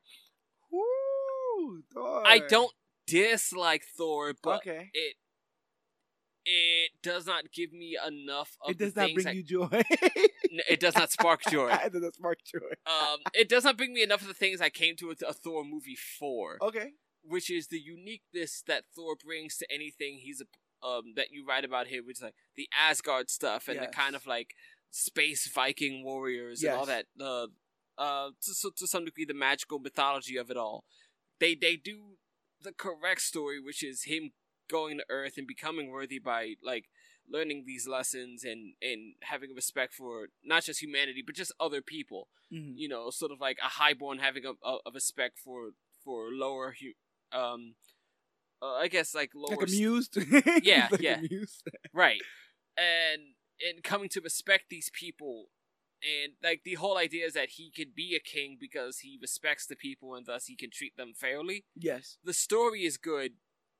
I just want more Thor. Yeah, I get you. You- Yeah, you, get you get a little bit in the beginning and a little bit in the end, and the rest of it is Doctor Donald Blake or whatever. Yeah, and a lot of Selvig. Yeah, a whole lot of which Selvig is funny. Yeah. And and uh, uh, Thor is funny being the fish out of water with the smashing of the cup, and Kat Dennings is nice to look at, and Natalie Portman clearly doesn't want to be there, and It felt it feels like a very 2004 Yeah. five uh, superhero film yeah, and where we got to we got to do more stuff to pad out everybody else right. because we don't want to get into the specifics of this character. and if you get and if and if you know better, you're kind of just like, oh, that's like a a, a fake version of Broxton, but sure, yeah, exactly, yeah, that's the most unpacked Boston I've ever seen in my right, life. right. Right. So it Not great. it it just it really left me like, okay, so that's his origin. Cool. I can't wait till we actually do more Thor stuff in the in the sequel. yeah, Boy, did that go well. yeah. Uh, well, you know, uh, speaking of Thor: The Dark World, really quickly, I also really like that whole portal combat stuff, like portal where, where the Mjolnir is going into different the realms. I mean, Oh, they yes, play with the realms. yes, They played with the idea of the of the convergence of the realms. yes, like they did. that should have been a, a slam dunk, but again, they didn't set up enough of that in first Thor Right, for us to understand. All we knew about was Jo- Jotunheim, Jotunheim. Jotunheim, Yes, Jotunheim. I'll- I'll teach ice you. giants, I'll teach you as much as I can about the the, the realms, the nine realms. the, uh, the pronunciations, which can get people all sorts of you I know. dig it. 'Cause Kat we're, gonna, we're gonna do our War of the War of the Realms uh, cast. Hopefully, Yeah. when all this is said Kat and done. Dennings and her meow meow Meow Mew, meow meow. um, number seventeen was Ant Man and the Wasp. okay. I think it's better than Ant Man, but I just like You also think it's better than Iron Man too? Um, I enjoyed it more, Okay. and I think Yeah. that's just because like it probably just, it made me laugh a little bit more. Like, okay. I, I, how can you not laugh at giant Hello Kitty Pez, Pez dispenser? Yeah.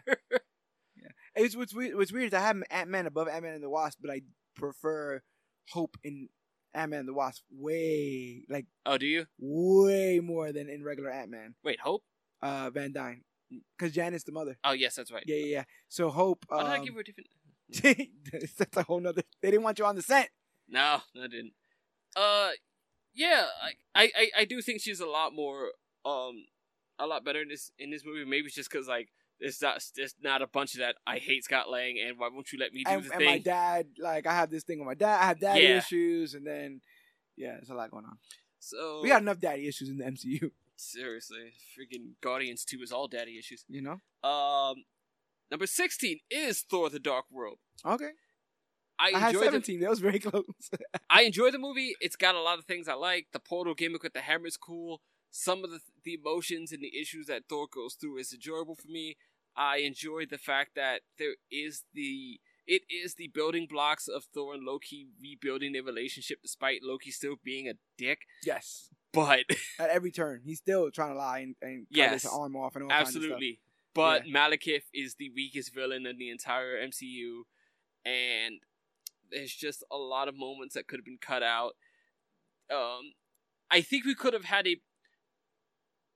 I think we could have had a slightly better movie if we didn't have to force Jane Foster and the Infinity Stone into it. I agree. If we took all the time that we had, I mean, really, you could have you could have just used the Infinity Stone and the Ether in its own way without forcing Jane Foster into it. Yeah. I think if you cut out a lot of the Jane Foster scenes and just add more Malekith, we could have had a better film.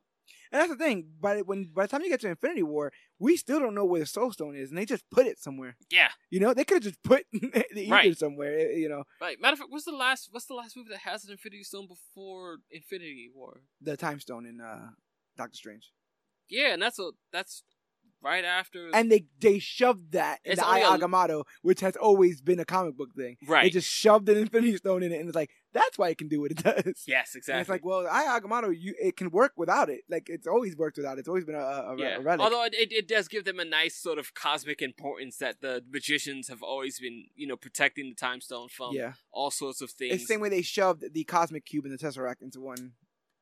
yeah, Fancy, is? Tesseract a thing? I don't think Tesseract is a thing. Cosmic Cube is a thing, and Yes, it looks I- exactly the same. Right, and I, I, I it, it- everyone who knows it knows it's the cosmic cube, but like I'm sure the writers are just like, we can't just say cosmic Cube. No one's This gonna want it. Yeah, no one's gonna stupid. want- Yeah, this is dumb. Like, what do they call this magic? The cosmic cube. Uh, Like, was it named by children? um, you know, one more thing about Thor of the Dark World. I really, really, really, really, really like. My favorite scene from that film is actually one without any action. It's the uh the funeral for Frigga. Yes. Um, I think it's very beautiful. I think the score is amazing. Right. And even though it's a millisecond of a, of a scene, Mhm. the reaction of Loki, where Oh. he just like magics everything. Yeah. It's Oh, just, so good and it's silent. You can't Mhm. hear it. Oh, I'm but you can feel his. There's no facial expression because his back's to the camera. There's no music. There's no no sound. But like, and this is somebody that's not shaken by this. Who cares? I threatened my family. I, I threatened to kill my my father. I'll, I'll kill Thor. Who cares about any of this? And then who's dead? Like I get goosebumps just thinking about it because we never saw that much emotion from Loki. You never Right. see him that rattled, and that was a good part in another otherwise probably not great film. yes. Number fifteen. Um, that's what we're going up to, right? Yes. Yes. Number fifteen for me is Captain Marvel. Um, Okay. I like Captain Marvel. I like the character a lot. I enjoyed the movie. I do agree it's very light, and I I partly put that on it being a bridge film because there's only so much you could do with it. Yeah. Um, maybe you could have. Uh, may- maybe some people argue it could have been written better. Some of the reviews I I get or some of the opinions I get are um skewed with a lot of social politics that are just dumb, and I don't care for. Yeah. I enjoyed the story of the idea that she's not truly as powerful as she could possibly ever be until she finds out who she truly is. And I think that's res- that's something that resonates with me, and I think it, it resonates with a lot of people. I think it resonates with a lot of women who need to um find out who they truly are and and and own that strength. Because that's the crux of the entire thing. Until she finds out who she truly is and accepts it, she isn't nearly as strong as she can be. And stop letting And guys then she goes cosmic and runs through ships. and stop letting guys tell you you're emotional. Yes, that you're yes. too hysterical. That's Be- not a thing. And being told you need to smile. You're entitled to your emotions. And if you want to go ahead and play No Doubts Just a Girl, you can do that too. if, if like, I'd you rather you it. not, but you know you that's it. fine. Um, Annette Bening does a fun job Yeah. playing the physical embodiment of the uh The uh, Supreme Intelligence. the supreme intelligence as well as being um Marvel. Yeah. Um, uh, the introduction. I I really like her stuff with Monica Rambeau. Yeah. like those were some warm I moments. like her stuff with the little one too. Like, Yeah. um, Marie. Yeah. Maria Rambeau. Yeah. Um, Oh no, wait. Maria is the older one. I right? say yes. You're right. You're right. Maria Rambeau's the mother, and Monica's the kid. Yes. And, yes.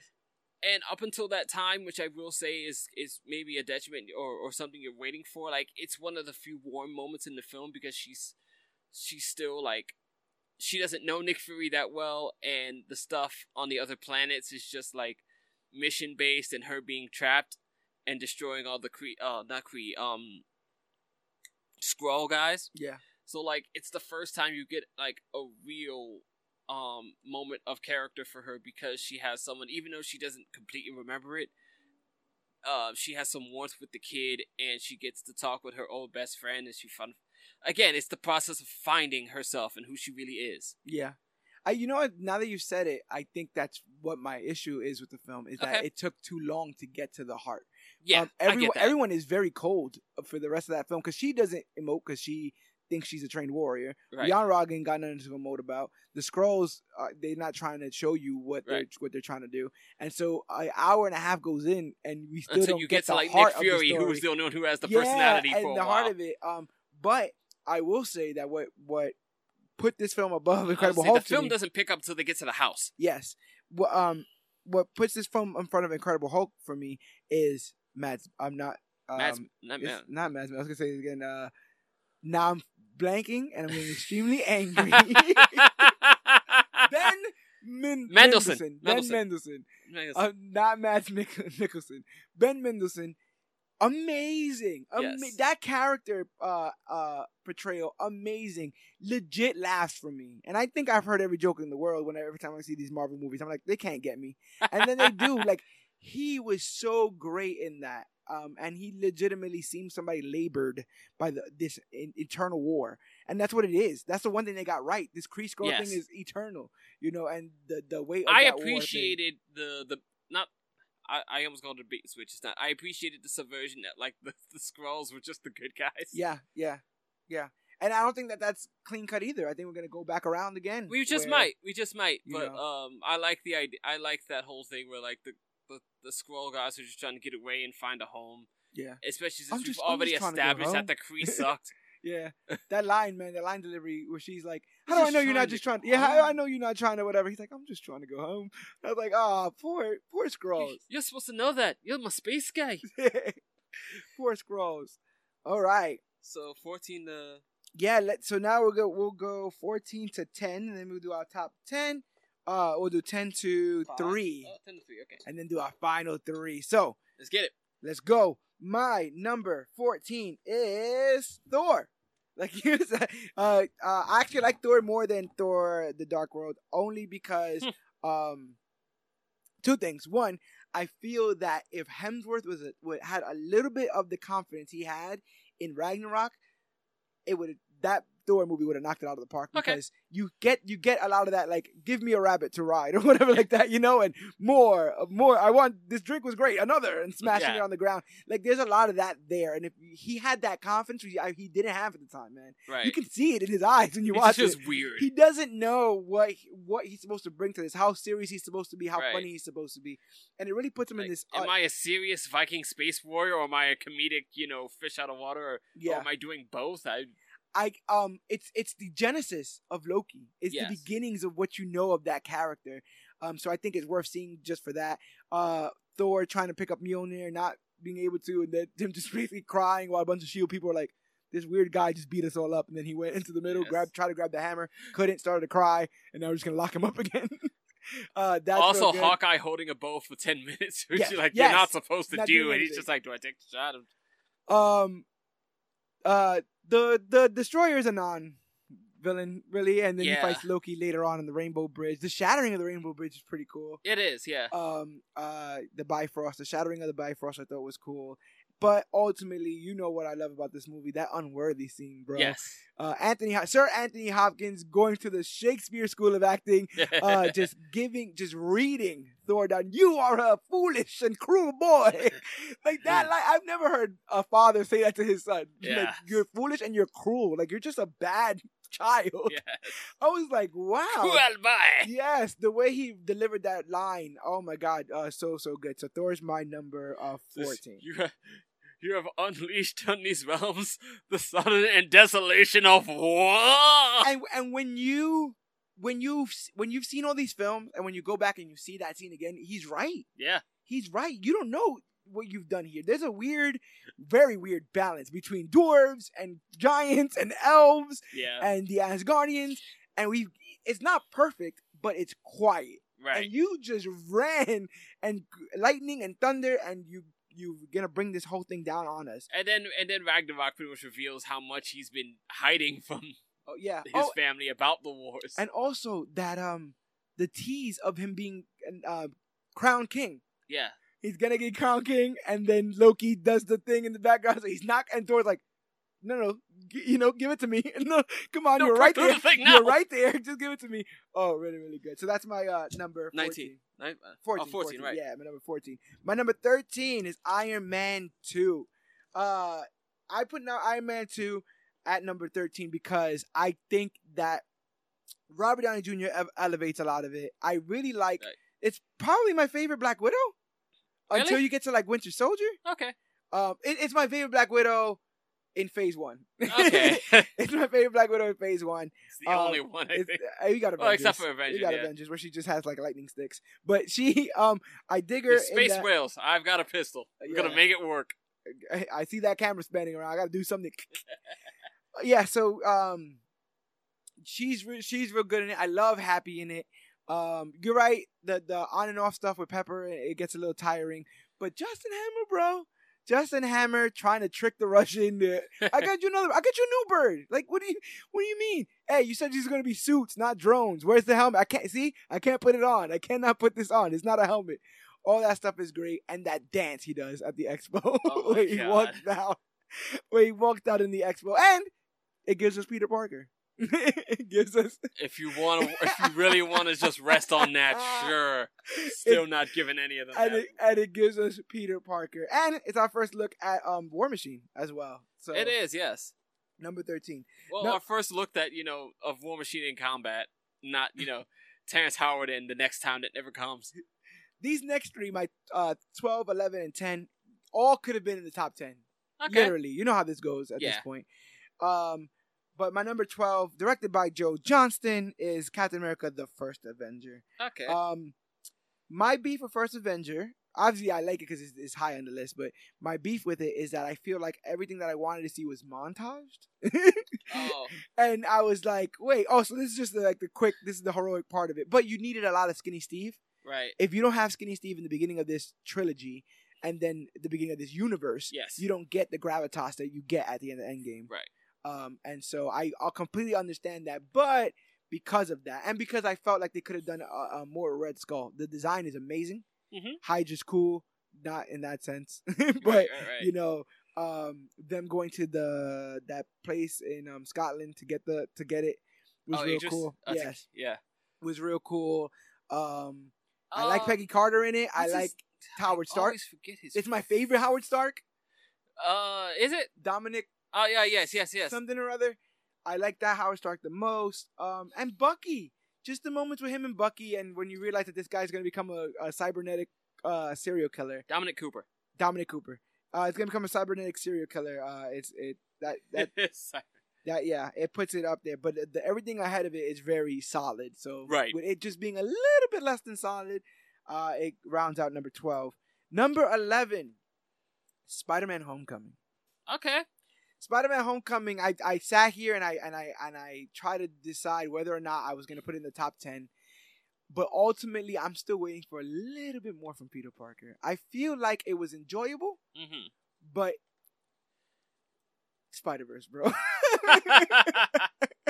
but Spider Verse, like we've seen the Peter Parker story so often, and I'm not saying Peter Parker, any Peter Parker story can't break this top ten, but you're gonna have Right. to. I need more.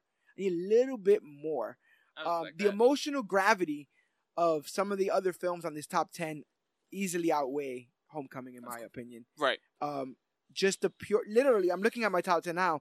They people go through some stuff in this, and I Mhm. feel like Peter kind of didn't. He just went through what he went through while while Iron Man it's like Iron Man's day out. You understand? Like this is what this movie felt like to me.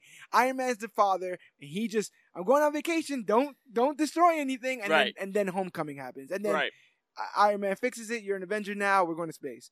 So um, yeah, I really really like Spider Man Homecoming, but that's where that's um gonna go for there. So that's so my um my I guess my 14 up uh would be just to let y'all know is um Thor, Iron Man 2, Captain America, and Spider Man. Okay. All right. So what we doing? 14, 14 to 11. 14 to 11. Number 14 for me was Thor Ragnarok.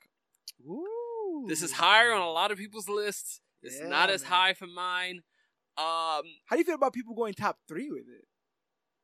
That is your choice. this is a subjective okay. medium. Yes, definitely, definitely. We all take different things out of these films than most people. yes. I true. will, I, I will always concede that Thor Ragnarok is a very entertaining film. I laughed all throughout my first viewing of it, right? Mhm. But it still takes one of my favorite characters and somebody who I wanted to see grow from what they did in the second film and just like completely turns it on its head, which is something a lot of people wanted and something I didn't. So Thor just becomes this sort of like buffoon esque comedy character, Okay. but is also really powerful. Yes, yes, yes. Um, What I- does I what does worse to the Thor character, Endgame or uh Um, or Ragnarok? I'd say Ragnarok because I say I, I'd argue that the Ragnarok is the genesis of it, Yeah, that makes sense. and and and and cultivated this version of it. Okay. Um. I I I, I said this in the in our in our little chat room, which is like my experience with the entire film pretty much boils down for boils down to waiting for Odin to kind of turn to the screen and say live from New York. It's Yeah. Saturday night. Yeah, it felt like a skit to you the entire time. the yeah. So while a lot of things are funny and the Doctor Strange cameo was fantastic, yes, yeah, really good. um, it was hard to watch one of my favorite characters be regulated to this such buffoonery comedy, Mhm. and it almost elevates so many other characters around him higher than him. Like, Yeah. I'm fine with Loki being a buffoon because it's kind of a part of his charm. Uh, because he's never all that like, um, he's not the strongest guy, and then most of his charm is in like his gab and his personality anyway. Like, they don't even get that deep into the magic Loki does. No, Like he does magic, but they never. It's yeah. always it's always kind of the same. Am I here? Nope, I'm behind you. Yeah, that's it. That yeah. sort of trickery. illusions is it? Yeah. So I I get that with him, and it, it rose Valkyrie's profile from a character most people didn't even hear of to like someone really cool. Yeah. And well liked. So it does a lot of great things. It's it, it, it uses immigrant song in a fantastic way, and it's got some really cool fight scenes. I don't care for what it did to my main character. I understand. Um, number thirteen. If I can keep track with these numbers, because I'm terrible at it for some reason today. but um, number thirteen for me was Spider-Man: Homecoming. Spider-Man: Homecoming is another film for me, which is just I had a lot of fun watching it. I came out of it a little empty. yeah, I think it's just it, it yeah, it's not a film that has a ton of gravitas. yeah, It's got a good story with a great villain. Uh, Peter's very enjoyable. His cast is very enjoyable. Enjoyable. Um. Uh, yeah, the MJ is fine. Ned Leeds, aka it's Man Genki. You chair. wanna know it's Genki. and the man in the chair. Yeah, yeah, Genki's fun. Even the school staff is kind of fun.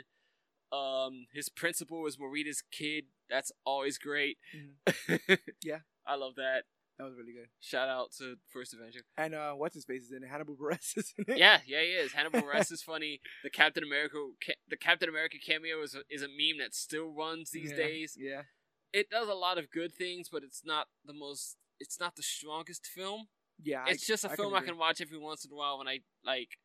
I just want to have a little fun and watch Spider Man be Spider Man. I they ca- I'll say this, even though I've come up with Spider Man always as an adult from the cartoons and whatnot, at least college level Yeah. or college age, like they capture the idea of a child Spider Man very well.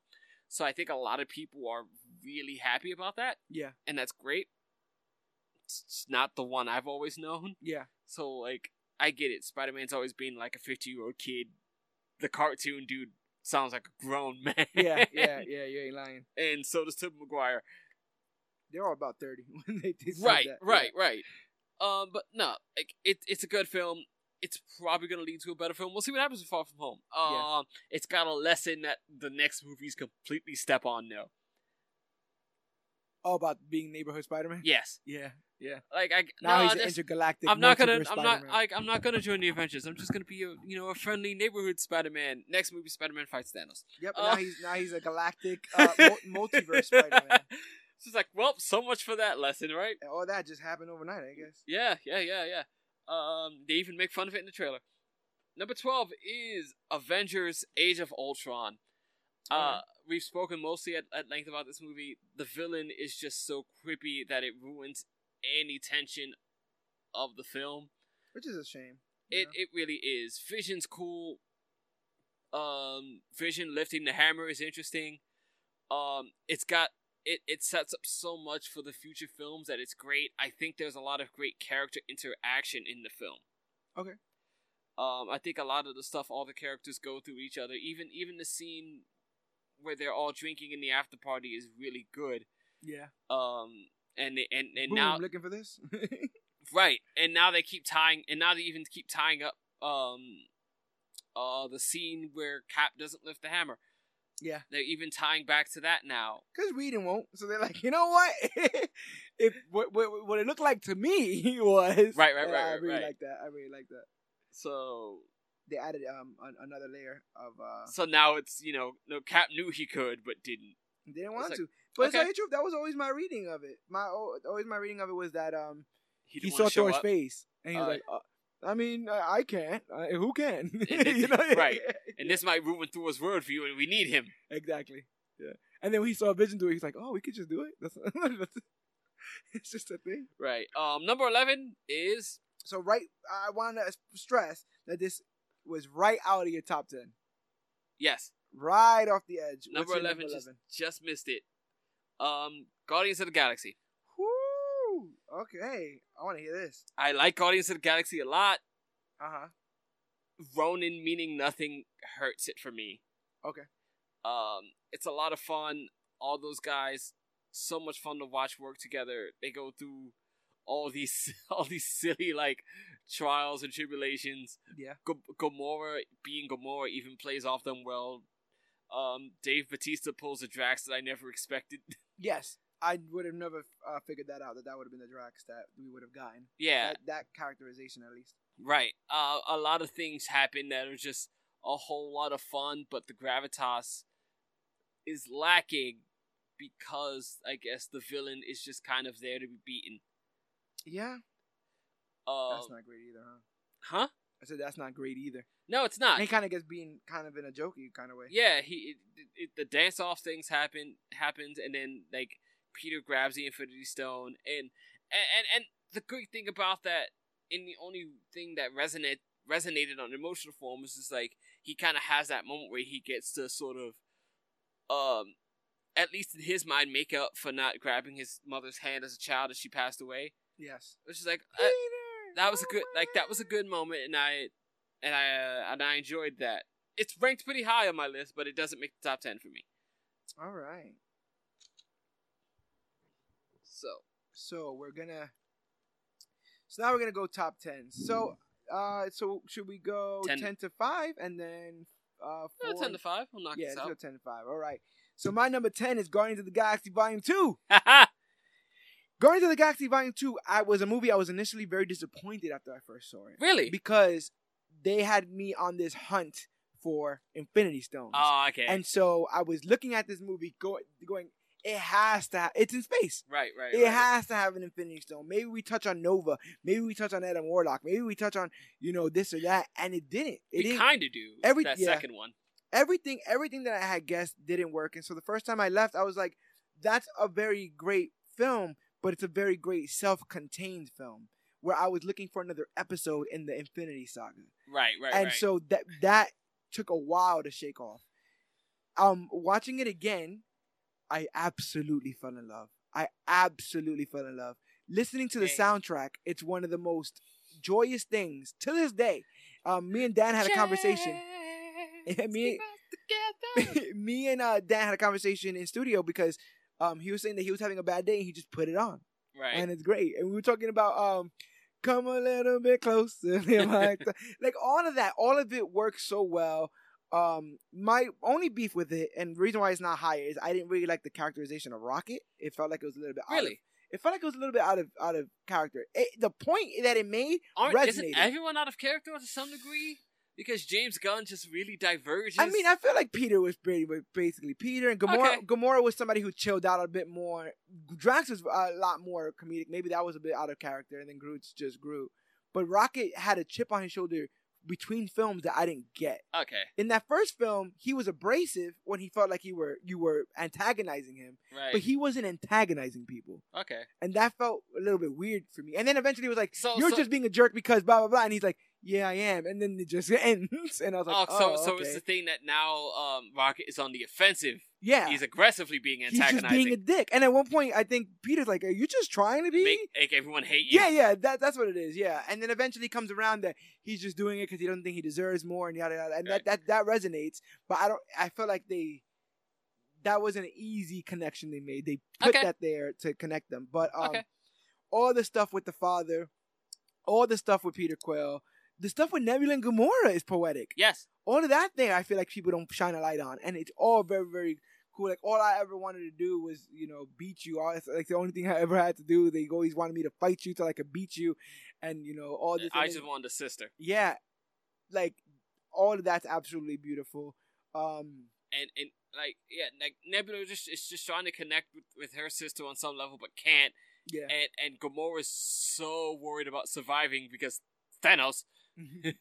a lot of people feel like Drax took a Thor turn in this film, but I feel like a lot of his stuff was funny. I'm not really like a. I felt Drax was just doing the same thing Drax was in the first one though. I don't feel like he was as vocal in the first one. He wasn't like Maybe. uh, he wasn't like I have famously huge turds and stuff like that. You know. But I And guess that, talking but about, I like- guess that's just more like, oh man, that Drax was real great in the first one. That's what I'm saying. More They, they, they, re- Drax. they really started to dig Batista's uh, uh, delivery of some of this stuff, especially when he's doing the um like, did, uh, but did you build yourself a penis? I Like all that too, kind of I stuff. too am extraordinarily humble. Yes. Um. uh, yes, you're beautiful on the inside. all that stuff was really really good. So Guardians. Um, Guardians is my number ten. Okay. My number nine, which I know people have higher, The Avengers. Okay. After rewatching The Avengers, The Avengers is kind of vanilla to me. I can and I know it. that's blasphemous because it's the first it's the first Marvel movie to break a billion. It's the first um You're gonna be that Avengers jerk film. that's like, how dare you insult WrestleMania 1? right, right. But you know, like looking back, pe- peeling the protective layer of it being the first Avengers, right. uh, a little bit back, um, it looks like a very expensive made-for-TV movie. It feels like an ABC, very clean. You know how ABC's shows are very clean. Yes. it feels like a lot of that and it gets us where we need to go but when you when you put those last two avengers films Mhm. In comparison and the quasi avengers film civil war Mhm. in comparison those blow things out of the water I will say in my fanboyism, it's got the ugliest Captain America costume. it, it does if, and it also feels like everybody everybody's in it but as shorthand as it could be so everyone could fit in it Yeah. especially bruce banner like that was like what right. What? We just found him. He's smart. We need him. And then he kind of does stuff. He's kind of Hulk. Uh, it was great. It's a great film. It's on my. It broke the top ten. Right. Uh, people. I'm I'm I'm defending myself uh, prematurely, but It yeah, just the- feels the barrage. because I feel like it, it will be higher on your list. I'm going to allow you to pontificate when you get there. Number eight, Thor Ragnarok. So Thor Ragnarok breaks my top ten, and the reason why it breaks my top ten is I had no problem with the Thor character before. That's fine. Um, but I I have a thing for like this that weird Australian British humor, like that weird. I do. I love Mr. Sunday movies. I love Oh, you mean like you're like, oh, the hammer pulled you off. all that. Yeah, all that weird that weird. Uh, there's a irreverent comedy. I I just dig, and I never thought they could do it in this film because I didn't never uh, in these films because I never felt like it, they needed it. Right. And so when I got it, I was like, ah. Um, as far as uh, like, like I said, you know, the immigrant song scene is amazing, but Both I- times. uh, yes, I find myself looking quite often to his battle with Surtur. Um, I think Oh, that the first one. oh my god, we talked about it in the in the review for the film where we say he got all the use out of that hammer because it eventually broke, you know. Right. But they would like, if we're gonna break it in this film, we're going to use it, and the, like him spinning it to stop the fire and him knocking out all the soldiers around him, amazing stuff. That that wide shot of him and the dragon, like him trying to run away from the dragon using Mjolnir, oh amazing. Um, they probably should just have Stormbreaker in it too. But anyway, uh yeah just that that immigrant song uh, stuff there and poignancy of like I I never hated you, brother. Like I always wanted, like I was always your best friend. Like I always looked up up to you, and I always loved you. yeah. But then I just realized that we were never gonna be on the same page about this shit, and so I was either gonna be miserable about it or just accept it, and I've grown to accept it. Sure. And then Thor, Loki's face of like, oh, I everyone kind of knows I'm a dick. It's not even like a hoo hoo ha ha. They'll never figure it out. Everyone's kind of just off me. Like Yeah. everyone's just like off me. Um, I I remember distinctly the Frigga funeral scene, Yes. and I've spoken about it, it as to why it, it it's a Thor uh, Dark World is so high on my list. And I remember also acutely the song used in that scene, and that song is parodied in uh, Thor Ragnarok when they do the Death of Loki scene of the play, when they do the whole play, and the idea that they were poking fun, at, it, it's it's weird because I gave Captain Marvel a slight for this, Yeah. right? Taking something that I liked and making it worse. But the idea that they took what I thought was the best part of Thor, the Dark World, and made fun of it was just like, wow, you guys really just are balls to the wall with this. Yeah. And then Hulk, you know, Hulk, all that stuff, you know, Raging Fire, uh, but Big Monster, all that stuff. That's probably my favorite. That that stupid moment is probably my favorite Hulk scene. Where it's like, we've got to go.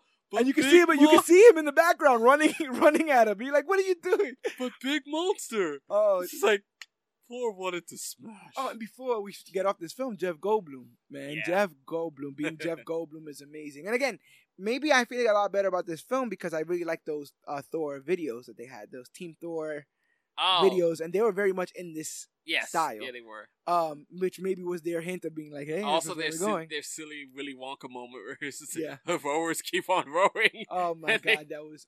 Uh, and him jumping out, the, um, Banner jumping out of the thing because he's like, "Don't worry, you're gonna find out what I am." And he just splats on the on the Bifrost. Oh, so good. I had to Um, hurt. I was like, how did that not kill him? So that's number eight. Um, and for my seven and six, again, these could have made the top five, and I'm pretty sure they're on somebody's top five. Let's hear it. For number seven, directed by Ryan Coogler, is Black Panther. Okay. Uh, Black Panther is a great film. It's probably my favorite first film. Uh, besides another one that's gonna be break the top five. Um, but man, it's one of those films that I forget about until I watch it again, and I always say the same thing. This is freaking good. Yeah. This is freaking, and you go like, oh, it's a superhero movie, like like Black Panther. I'm you're on Netflix, right? You're scanning through, it's like, oh, Yeah. these are the same. But if you ever just put Black Panther on and decide to go like do your homework, whatever, and just listen to it, you'll get pulled back in, Yes. and you'll say the same thing again. Damn, this is a really good freaking movie. the, the, the, the movie the Oscars basically got bullied into nominating. Yes, and again, your Oscar st- stuff aside, and definitely race aside. Keep that all out of this conversation. um, Black Panther it was just well told, uh, great villain. Um, the the idea that the the scope of what we got from Wakanda is what I wanted for Asgard. You know, like Right. like where it where it leached into the music, it leached into uh, like uh, the the costume design, everything, Mhm. and um, they brought a whole There- new world to a whole like Wakandan fashion sense that got taken from that film, and people were just like, "I want these robes and Yeah. jackets." You know, they, they they made you interested in it, and Mhm. Not for nothing, man. Um, the elation that it got in the world, like Yeah. that, really puts it up here on my list. And I know it probably shouldn't, but it makes me proud of it existing. Yes. And um, I I liked to geek out with people I normally couldn't geek out with because they would wouldn't watch these films. Right. And now Black Panther is on that level for all of us, where we could be like, "That wasn't that pretty cool? Wasn't that awesome?" and stuff like that. Really, really, really dug Black Panther, and, and they got a lot of the heavy uh, you know, lifting out of the way in Civil War yes. when it comes to his origin, so they didn't have to worry about that. That's one thing I started to appreciate in the sense of like, oh, we just started sliding people's origin stories in other films so that when we could have, so that when their solo movie comes out, we can just jump right in. yeah, that's ba- basically water. what they did with um, Homecoming as well. Mhm. Uh, yeah, so Black Panther uh, is my number seven, and my number six is gonna be Avengers: Infinity War. Really? Yes, isn't that kind of crazy? Let's let's let's hear it. Uh, Infinity War is not in my top five for a very, maybe even petty reason. it's that happy ending, bro. Because I didn't get that happy ending. Again, great movie. It's Okay. it's, it's real close to my top five. But because it ends on such a dour note, Wow. Okay. I can never watch the film no like with any other thing in my mind other than the fact that this is gonna get go get bad. It's gonna get real sad. It's gonna get real bad and real sad and real quick. And I take no I take no uh, joy in watching Vision get murdered, and I get no joy in watching Loki get his neck snapped. Um, and as a Cap fan, there really isn't much Cap there. No, And there isn't. You're gonna see how much Cap is in my top five when we get there. Mhm. But uh, yeah, definitely, uh, definitely there with that. I definitely um putting uh, Infinity War there at my top. Well, in the I guess the bottom half of my top ten. All right. So I guess starting with number ten, uh, what do you got? So for me, number ten is let me just find it on this piece of paper that I have haphazardly put together at my job. number ten for me was actually Doctor Strange. Um, while I while we all went on that thing about Kaecilius being kind of a a, a light villain, Uh-huh.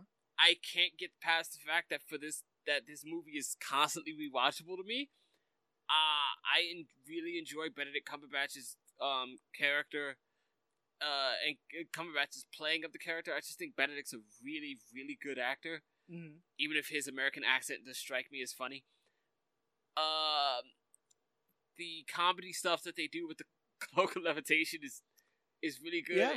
and like I like the inception of it all. a lot of the comedy in, in the way it's done in this movie is actually really good to me and doesn't draw me out of the situation. Mm-hmm. Um, all the visual effects were amazing. and How you like Wong? uh, Wong's a lot of fun. Uh, in, in his own special way. His own special way. uh, I, I Beyonce. I like that they sort of like they they they create this very interesting relationship between him and Wong toward the end. Mhm. Um, that's much different from the comic books, which was problematic at best. Um, if you know about it, We- He was like a manservant. Uh, basically, so Yeah, it's like, yeah, yeah. like the white dude with the Asian man. I'm I'm the white man that's gonna go to the Orient and teach Yes. all you Orientals how to really do the Oriental thing. Then Yes. I'm gonna take one of you back with me, and he will carry my bags and make my tea. Yes. yeah, that can So much very pro- that can make that can be very problematic. very problematic.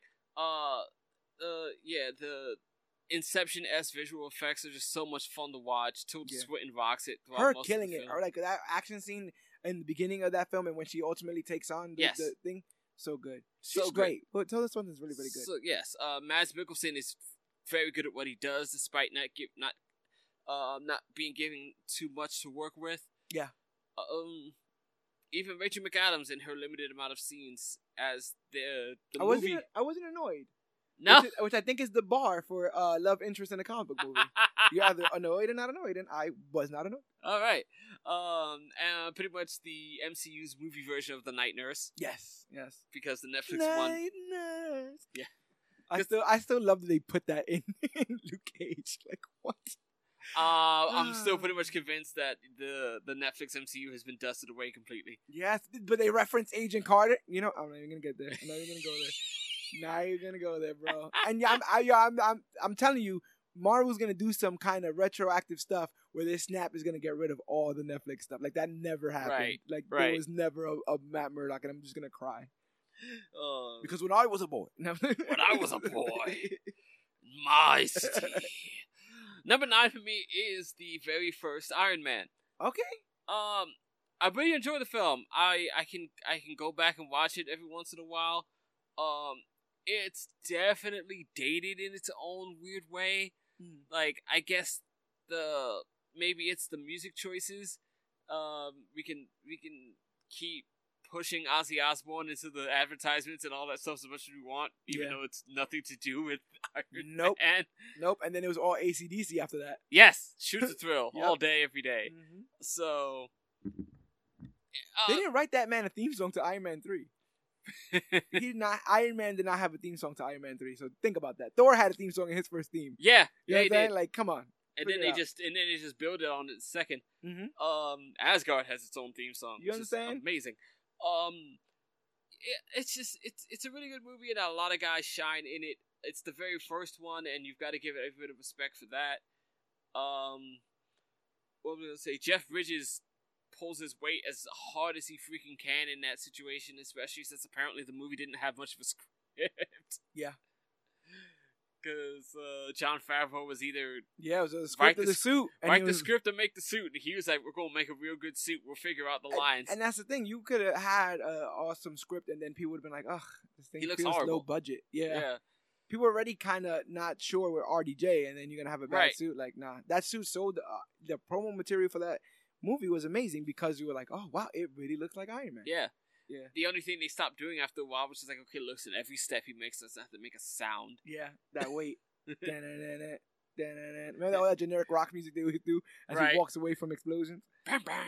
Yep. Uh, and yeah, like I said, Jeff Bridges pulls his weight. The Ironmonger costume is a thing, and it was all right. Um, it's it's not like the most exciting villain fight. Yeah. but I don't know. I, I enjoy it. I, I I go back and watch it every once in a while to just kind of appreciate where we came from. Yeah. and I think that's important. Uh, number eight for me is talk about appreciating where we came from. Captain America: The First Avenger. I have a lot of fun with this. I think, I think, um, You find yourself enjoying First Avenger more than Iron Man? Yes. Yeah. I think Chris and Hayley, uh, Chris Evans and Hayley Atwell have a fantastic chemistry, Yeah. even when he's in fake small body Skinny Steve. face. Yeah. Like they just work off each other really well. Mm-hmm. Tommy Lee Jones is the perfect antagonistic general or whatever his rank Yeah, was. yeah. Who's just I can't remember his his actual character's name, but yeah, he was a bit of a dick. I don't remember his name either, but like he's Yeah. just so great at put downs, at these dry, uh, but hard fisted put downs. Yeah. and you have uh, Erskine in there, really, you know, getting to the heart of what who Steve was as a person. Yeah, and and really cool. and everything like say what people want about this movie. I know a lot of people think it's boring, but like it shapes the character so much that it's important to the rest of the movies. Yeah. Like when you when you realize that that was the man, that's the same man, yes, you know, who wakes up uh in Avengers, right, you know, and thus forward. Every decision he makes is is rests on the events that Yeah. you see in in First Avengers. not only not only who he was growing up or, or or who he was before he got the serum, but you know like almost that sort of promise he makes to Erskine about how he about who he is. how he's gonna remain a good man. Yeah. Yeah.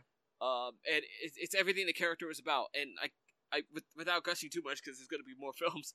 Um, like these movies made me a Captain America fan, a character I was kind of iffy on Yeah. before then. Um, Red Skull is a lot of fun in Yeah. his silliness. Um, the actor who I did not seem to care for doing the film just like kind of carries himself in an interesting way. I even like Zola in there. Yeah, Armin Zo- Zola's pretty Zola's pretty fun. Zola's pretty fun. He's he's even fun in his computer face, yes. which we'll get to. Captain. Yeah. um, I I understand where you come from, where a lot of the you know Cap beats up the Nazis is done in in fantastical montage. You know, you Um, know what a shot always makes me laugh. Ironically, I shouldn't be laughing, but it always makes me laugh when they bust open that door and he just starts shooting people. Yeah. it's just like the weirdest. Like you never see. I think it's the weird thing because it's just like, why does Cap have a gun? You never see that again. You never see him do that again. But there's just this scene of the door busting open and just, Just cap pop boom, pop boom, boom. pop, and I'm like, oh my god. And he's throwing that shield, and he's got that big bulky Captain America costume. Which, by the way, I've never seen a character go through so many comic book costumes in one movie. Yeah. Yeah. Cap just starts busting through them. Yeah. You ain't lying. Classic silly suit, got it. Ultimate World War II suit, got it. Regular World War II suit, bam. Cap. Definitely. so many it. costumes. I think Spider Man's trying to catch up to him for most worn. Um, And you got Bucky. Introduction of Bucky yeah, Barnes. yeah. J- James Buchanan Barnes, a big a, a big departure from the comics. He's they're the same age and they're just good friends. And then you get that line, man, that's really, really awesome. Where it's like, "Would you, um, are you, are you willing to help follow Captain America or whatever?" Yeah. Like, nah, but I'll follow a kid from Brooklyn. I'm Yeah. like, yeah. Let's hear it for Captain America. you know, that's really, really good. I'm already marching. See, I'm already marching. But that's for Hitler. Punch him in the face. Yes, I dig that. Star Spangled Man with a Plan. Um, it's it, it's it's real good stuff. Um, number seven for me is Guardians of the Galaxy Volume Two. Okay, Um, that was a significant jump from Guardians of the Galaxy Volume 1. yes. One. I I I I spoke about how much I liked Ego as a villain. okay. Um, this is my point where I talk about like I just love all the character interactions in this movie, and everyone is built up so well. Um, even even the fact that like when you think about the first movie, they think a lot of characters that were the bad guys, and they come all the way around. Yeah. Uh, Nebula and Gamora get to repair their relationship. Uh, Yondu and Peter Quill come to an understanding that they've never gotten to have. You find out that Yondu didn't just kidnap Peter, but also protected him from Ego because he knew what was going on there. and Yondu gets that amazing sacrifice at the end, which is Yes. the only time I'd ever shed a tear at an MCU movie at, coming up. Okay. That would definitely move the move the you know the needle. Uh, oh yeah, dude, that, the, that ending, that ending with the Ravager funeral was just the most heart wrenching thing for me. And you had um what's his face uh Sean Gunn like yeah Right, right, right. Sean Gunn's amazing. Baby Groot for a good year was the cutest thing that had ever been created by man. yeah it's, it's adorable. it really is. is, is downright adorable. It really is. Yeah. Uh, um, they they they pick up uh Mantis, who's kind of adorable in her own right, and just it's the silliest little thing. Yeah. Um, Rock that that that scene with Rocket and Yondu is one of the greatest things I'd ever seen in just like character building. Yeah. and and everyone who is guarded in some that that seems like a. Everyone who is guarded in some way opens themselves up to the things they're hiding from other people. yes.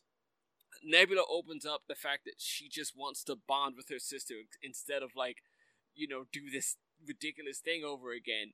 Um, Yondu opens up that he's just trying to, been trying to protect Peter. Peter and Nebula sort of open up about this how they as they put this unspoken thing between the two of them. Mhm. Rocket opens up about how he has these like these, things where he pushes people away because he's worried they're all going to abandon him and he's like he's a dick just to be safe Yeah. um, uh, Drax opens up, but Drax is always open.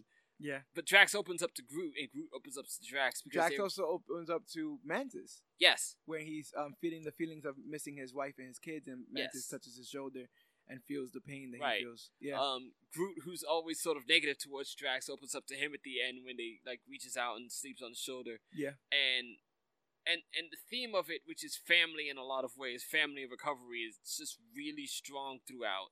Yeah. and I I came out of that with so much of it, and and and and the theme of family with Yondu and his big sacrifice and that line about you know. Uh, Ego was father, but wasn't your daddy. It was just like, and the idea also of like of the what as a child sometimes, especially when we're being disciplined, we Yeah. have this idealistic view of what our dream parents would be right, like. They would never do this. They would never punish me or turn off my Mhm. you know gaming system or. And it's like, well, you had the dream version of your, of your dad. That you. You just met him. He was the whole Yeah. planet that was trying to kill you. right, right, right. But you never really paid attention that Yondu was the one that was, you know, uh, checking out for you and, and looking out for you. He could have handed you over, and he didn't. S- Like so many things get opened up in that film, and and add to that really just the really good stuff with ego and all the great music and like I don't know everything about the second one to me was stronger than the first one, Yeah. and it, it it has a higher resonance than the first one. I think the first one's a lot of fun and people come around to some things, but it's, mm, a little more shallow. Yeah. Uh, number what am I on? What am I on? What am I on? Keep stay with me, paper. I think you're up to six. Number six. Number six for me is the Avengers. All right. Um, number six doesn't break. Yeah, the Avengers does not break the top five for me, and I, I, I imagine that will be weird for a lot of people. Yeah. Yeah. But I, I feel the same way that a few guys felt about it. I, I know Dan talks about it, and while the character building is great, there is that part of like it's not really the Avengers the last 15 minutes of the film, and we're dealing with a lot of these other things, all Yeah. these characters getting to know each other, and Fighting in the forest. uh, well, yeah. ah, yes, that's right, that's right. Um, like Thor just shows up even though he's not supposed to be able to make it to the planet. he doesn't even really want to be there. He wants to get Loki and leave. Right? Yeah. the entire film, even to the end of the film, he's like, "I'm gonna go take him to Odin." Yeah, yeah. That like like the whole this whole thing was to get Loki back to. Yeah, I don't even know you, and I might never see you all again. Right. and yeah, I need to go to yeah. So, like it, it's it's a whole lot of movie and it's a benchmark film and it's enjoyable in its own way, but like. I don't come away with a ton of stuff. Like there's other Avengers films I'd rewatch. I'd rewatch the last two before it. Although the last two are basically one massive film to me. Uh huh. the first the the first Avengers is a lot of fun, and we already spoke on everything that kind of goes on in it. Uh, the characterizations are important when you think about everyone's going to grow so much from this. hmm Captain America's gonna change. Hulk's gonna go through a lot of stuff. Thor's gonna change irrevocably. Yes. Iron Man's gonna go through a whole lot of crap. yeah. Uh, Black Widow's gonna have some interesting situations she gets put in. Um, Hawkeye's gonna get a haircut. yeah, but These things happen, people. but the Battle of New York is iconic, and that that round shot is you know uh, emblematic of the entire uh, MCU journey, yes. and it's uh, you almost can't watch any of it without watching that at least once. yes. So true. its importance resonates. And that Tony Stark sacrifice moment was very Yes, played, played very well. yes, it was. And that also is the linchpin of that character. From that moment when he sees space and sees the depth of space, that he he's irreco- um irreversibly changed. yes Yeah. So stays with him for pretty much ever. But now it's time for the hot seats. It's time for the final five. So I'm gonna do my number five and four. You'll do five and four, and then we'll do our final three to finish this off. My number five is Iron Man. Okay. Um, I love Iron Man. I can watch it at any time. I love how much of a dick Tony Stark is. um, I love no gang signs. it just the like this had to sell it. it. He sold us on Iron Man from this one movie, and you can see why. Yeah. You can see that this movie is doing its best to charm you, to doing its best to like you don't you know you don't want to watch this movie. You don't like superhero movies, right? but you like this one, right? Aren't I a little funny? Wasn't that a little cool? Doesn't that make a little sense? Right. It's a little bit more science than it is uh, uh, comic books, right? I mean, Yeah. someone could just build these things, and all of those, all of that grounded nature, I felt like really helped resonate. I loved Happy. I love Jon Favreau in the role, and it, it right. be with him directing, it was way more human than the other of um, Iron Man movies feel like to me. Okay. Um, and uh, you know that that that scene of of of Obadiah ripping his heart out, and then then him having to crawl for it, and then the Right. dunce the dunce crane thing uh helps him out. Um, it's where we got the proof Tony Stark has a heart, you know. Um, and so just watching him, with his ingenuity get out of that situation where he got captured, the IED and stuff, hmm uh, was amazing. The Tony Stark, you know, built this in a cave with scraps is that's some that you can characterize the entire person hmm by that line. Yeah. That line speaks so much. It's like he had rocks. And he built an arc reactor. You know what I'm saying? Like yeah. Uh he he's he's much more of a threat than you give him credit for. And Iron Man was somebody that was never on my radar as far as superheroes were concerned.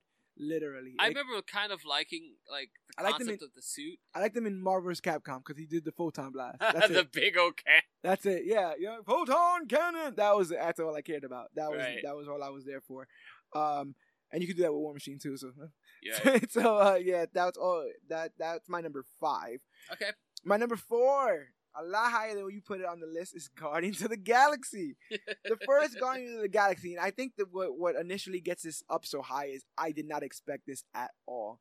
Um, Sure. I fell in absolute love, head over heels, with the characterization of Peter Quill Okay. as somebody who's a, a- incredibly a fish out of water, Yeah. but his his his tie and his tether to earth is his music, is the Mhm. music that he remembered uh, growing up. And I very much, my family always played music growing up, so I really, really dug all that. I, I dig the entire soundtrack, which was the beginning of opening that door that we get in Guardians 2, which I believe has a better soundtrack, but again, trying to give the nod to the original Yeah. uh, with, with that there. Um, but yeah, really, really like Peter Quill. I love Zoe Saldana as an actress. Okay. And so when she got brought in there, that was cool. Batista, So I'm he's a not done wrestling as fan. Hollywood Space Queen. Yeah, right. I'm a- Avatar, Star Trek, Guardians of the Galaxy. money, and so Drax being in there as me as a wrestling fan Yes. was huge. Um, so all these things, oh, they was hitting all these all these notes, and then um, that I'm telling you, I I think I had it. If you go back, we did our best moments of the MCU. Remember up until that point? Yes. and I think I had it on there, which was like Peter, give me your hand. I really dug that whole looking back, seeing his mother, um, and then all of them spreading the power. Now, to me, it's cheesier now that you know that he's a he's a celestial or that. that got kind of undercut by two, in my opinion.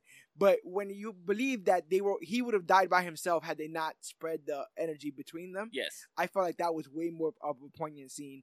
Um, there, the introduction of the collector, all that stuff, I thought was really, really cool. Um, Guardians is up there as a movie that I would have never guessed was what it became, Mhm. and um, it uh, same way that it uh that Iron Man rose the stake of Tony Stark in my mind.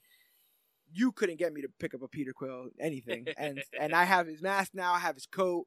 Um, the the MCU characterization of Peter Quill, I would say, is probably as strong as um, the Captain America and Iron Man characterizations. I think that Peter Quill's characterization is more is stronger than Scott Lang's characterization. Right. And so, um, and then you got me down with the team. Like it's hard to make these team films. We saw Suicide Squad. You know these things aren't easy. They're not cut and dry. You need five of them before you feel La Familia, like in Fast and the Furious Right. but they did it in one and eventually in two topped it off uh so guardians um is my number four so what is your five and four My five and four is number five is Black Panther. Um, Black Panther, which you've already talked and liked about, but yes, uh, particularly for me, it, it really resonated strong with me. Not only with all the themes of um, of uh, trying to feel like your father's shoes, but also being you know a different king for a different time, but also the themes of uh the separation between the actual African people and the African Americans, and and how that creates a weird tension. And and everybody looking to you to do what's right even Yeah. though you may not know exactly what that is absolutely, so you're uh, gonna guess and half the people gonna get mad anyway Right. And and then just being able to like the end of it being that you know I recognize that while this other guy was wrong about his methods, he was right about the message. Yeah. And Wakanda coming out and opening themselves up to the world. Uh, I just think everything was handled really well. you rarely see that there's a lot of No. times where the villain is semi-correct or at least correct in his logic but his actions aren't and they throw all of it away Right. they throw all of it away. You're wrong, so I shot you, and you're dead now, and so that's it. Open and shut case. Where this Problem was like, where this was like, you know, that was kind of. It, it the message was so empowering that my people were kind of down. You know, like at least half of my people were down with this. Even my sister was half down, and I was ignoring her earlier. Yeah, exactly. So I know, and um, uh, Talking N- about no, tradition. Nakia, Nakia as well was Yeah. like, we should be giving our stuff to other countries that need it. And we should be like, helping people. that is nice, but maybe not today. so a lot of that was going. Maybe on. we respect the traditions. yes, Uh, and the soundtrack's popping as well. Yes. Amazing soundtrack. Um, number four. This is where it gets interesting for me because I really struggled with these. Yeah. Number four for me becomes Captain America: Civil War. Ooh, that hurt, huh? I love, I love Captain That's America: why I know it War, hurt. Yeah. and it and it's also if I could be just silly about uh uh visual things like I love the suit. That's my favorite Captain America suit. It's amazing.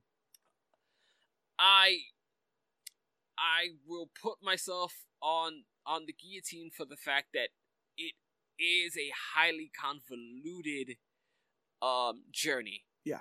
There's a lot going on and if you really think about it there's a lot of things that have to perfectly fall into place for everything to happen and it falls into the the plot armored convenience of comic books. Right. And I and I accept that. You kind of just nod through the whole thing. Yes. Yeah, you do. It's Mhm. just like, "Oh, he dragged him over here." Oh, okay, that makes Oh, sense. that- And then they oh, all went to Siberia. Oh, uh, well, it's, it's, it's a good thing that those guys reacted that way, because.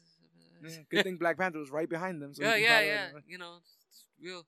It's, it's a good thing all the right people on the right side, and you know, they didn't just catch Bucky. Yeah, yeah. but at the same time, for all of it, for for those for that weirdness and for how ever, so many things had to fall into place, um, I think this is one of those movies where they handled the source material better than the comic book did. Yes. They made Uh, him a lot more intimate. Oh, it's a lot more intimate, and for all the people that were upset that they didn't get the massive freaking Civil War fight, you're out of your freaking minds. But they for- couldn't name half those people in that last video. No, they they couldn't. They, you know. they couldn't. Uh, but at the did, same, you, did you guys forget that Hulkling changes the tides? Yeah, I forgot that, right? Yeah, yeah, you know about Who's no damn- Hulkling? Exactly. Uh, You know what I'm saying? Figure it out. Um, also, the same, yeah, I, I I think it handles both people arguing both sides very well. Even if I am always Team Cap on it, Always, I recognize what Tony is seeing and where Tony is coming from. Tony's just trying to stop something worse. Yes. Uh, and while Tony makes bad decisions in this, he doesn't make the bad decisions he makes in the comic books, which is where Tony just goes full villain. Yeah. Yeah. Toward the end Yeah, with Mister Fantastic. I'm telling you. Um, Once that thing comes back down, it's a wrap. Yeah. So it's it's an incredibly well done movie and then the the emotional resonance where at the end you find out that you know Bucky was the one who uh killed his parents and and Iron Man just loses his whole head. All of it. Uh it was so well done. Everything was so well done including the introduction of T'Challa and Black Panther And Spider Man.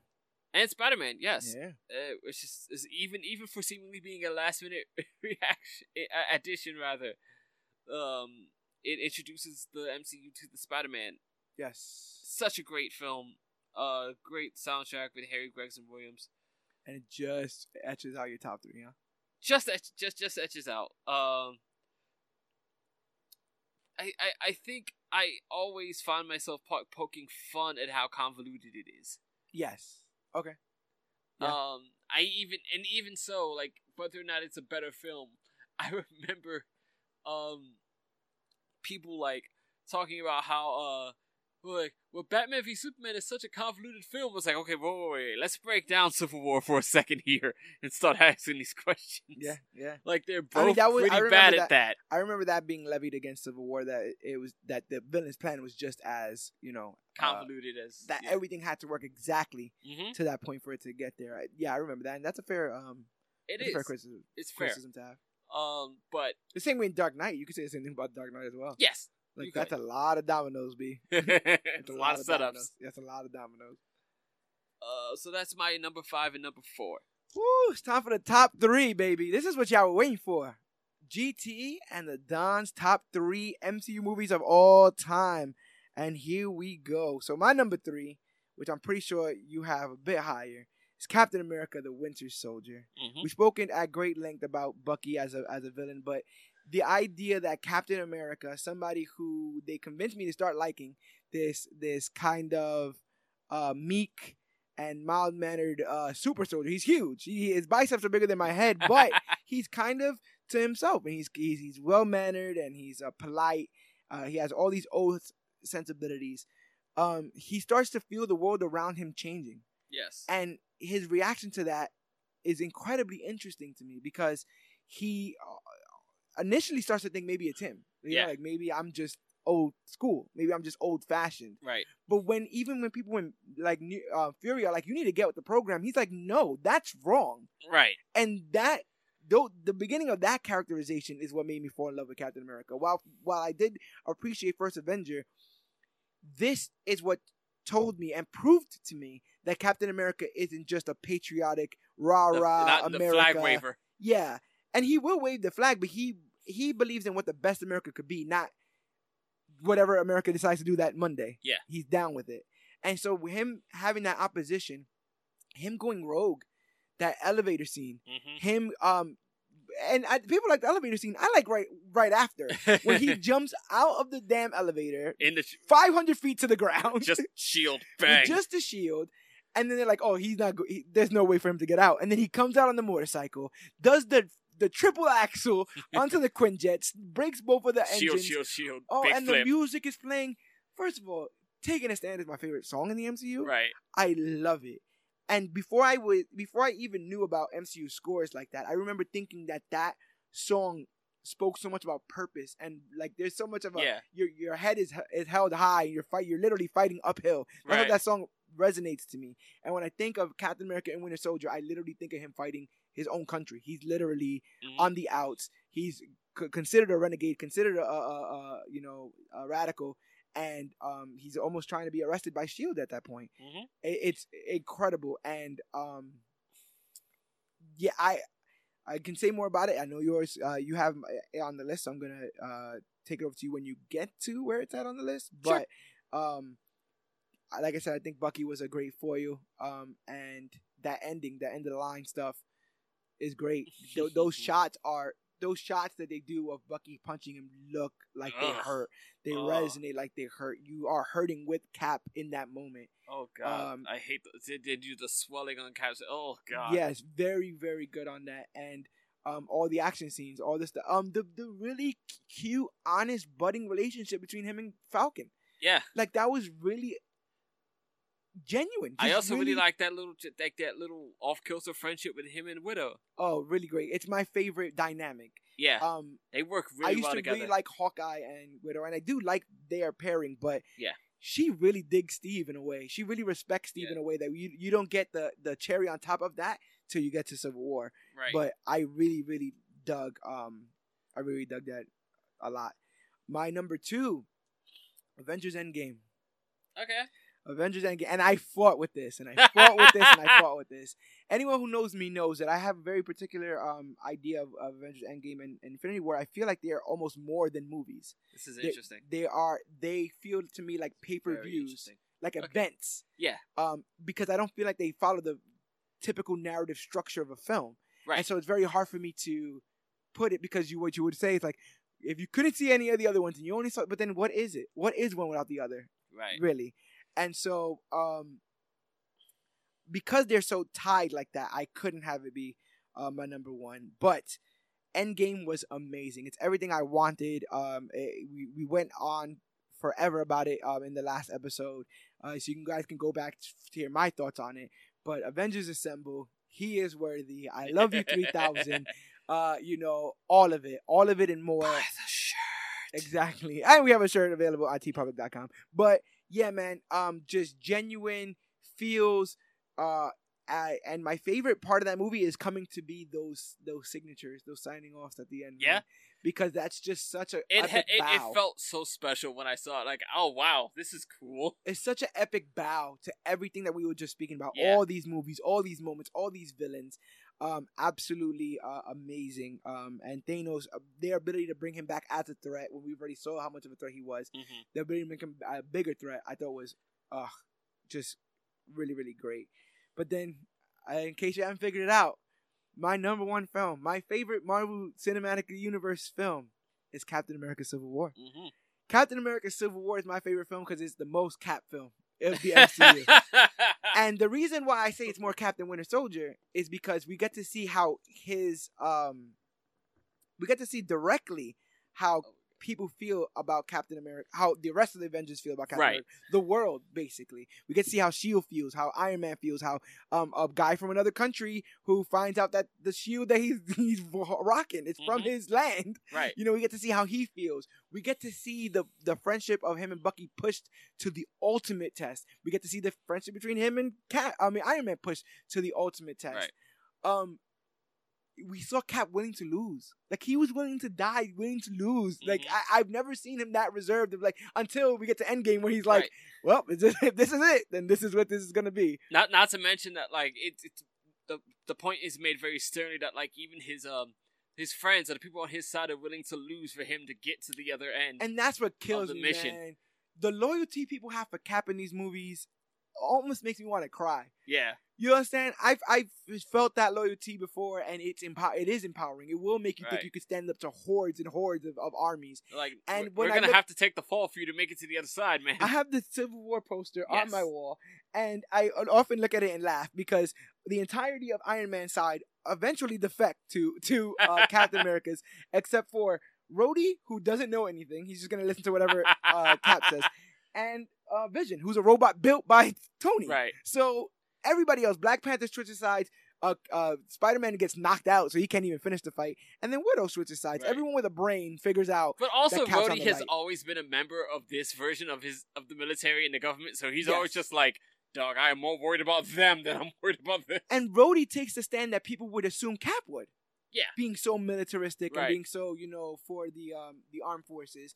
But he doesn't. Cap's like, we're better than this and we should be better than this. That airport fight, again, it may not be better than some of the stuff we saw in Endgame or Infinity War, but that is the beginning of what showed us we can get there Right. uh, with that. And um, you know that that ending, you know, watching him drop that shield and walk away from it because he doesn't need it anymore. He has Right. his best friend, and this that best friend predates that shield by quite some time. Yes. And the idea that he was reserved in that, I I never have to be Captain America again. Like y'all y'all y'all that serious about that? Y'all can keep it. I will I'm be the nomad, That really and I will grow a beard. that really, really resonated with me. I can see that movie 18 million thousand times. And you're right.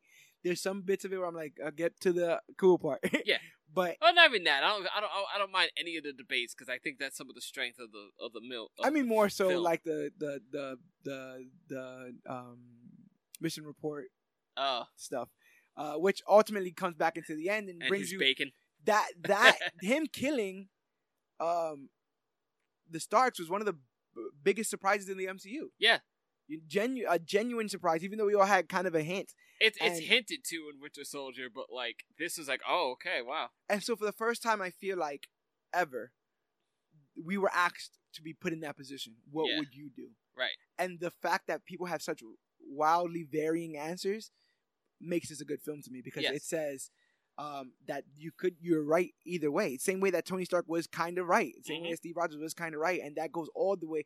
The events from this film shake this team all the way to Yes.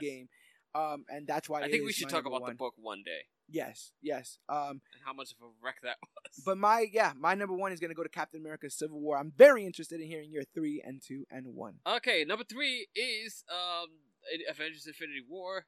Uh I don't mind the bleakness at the end, and Don't- it, it is such a bold move to me that I think it emboldens the film.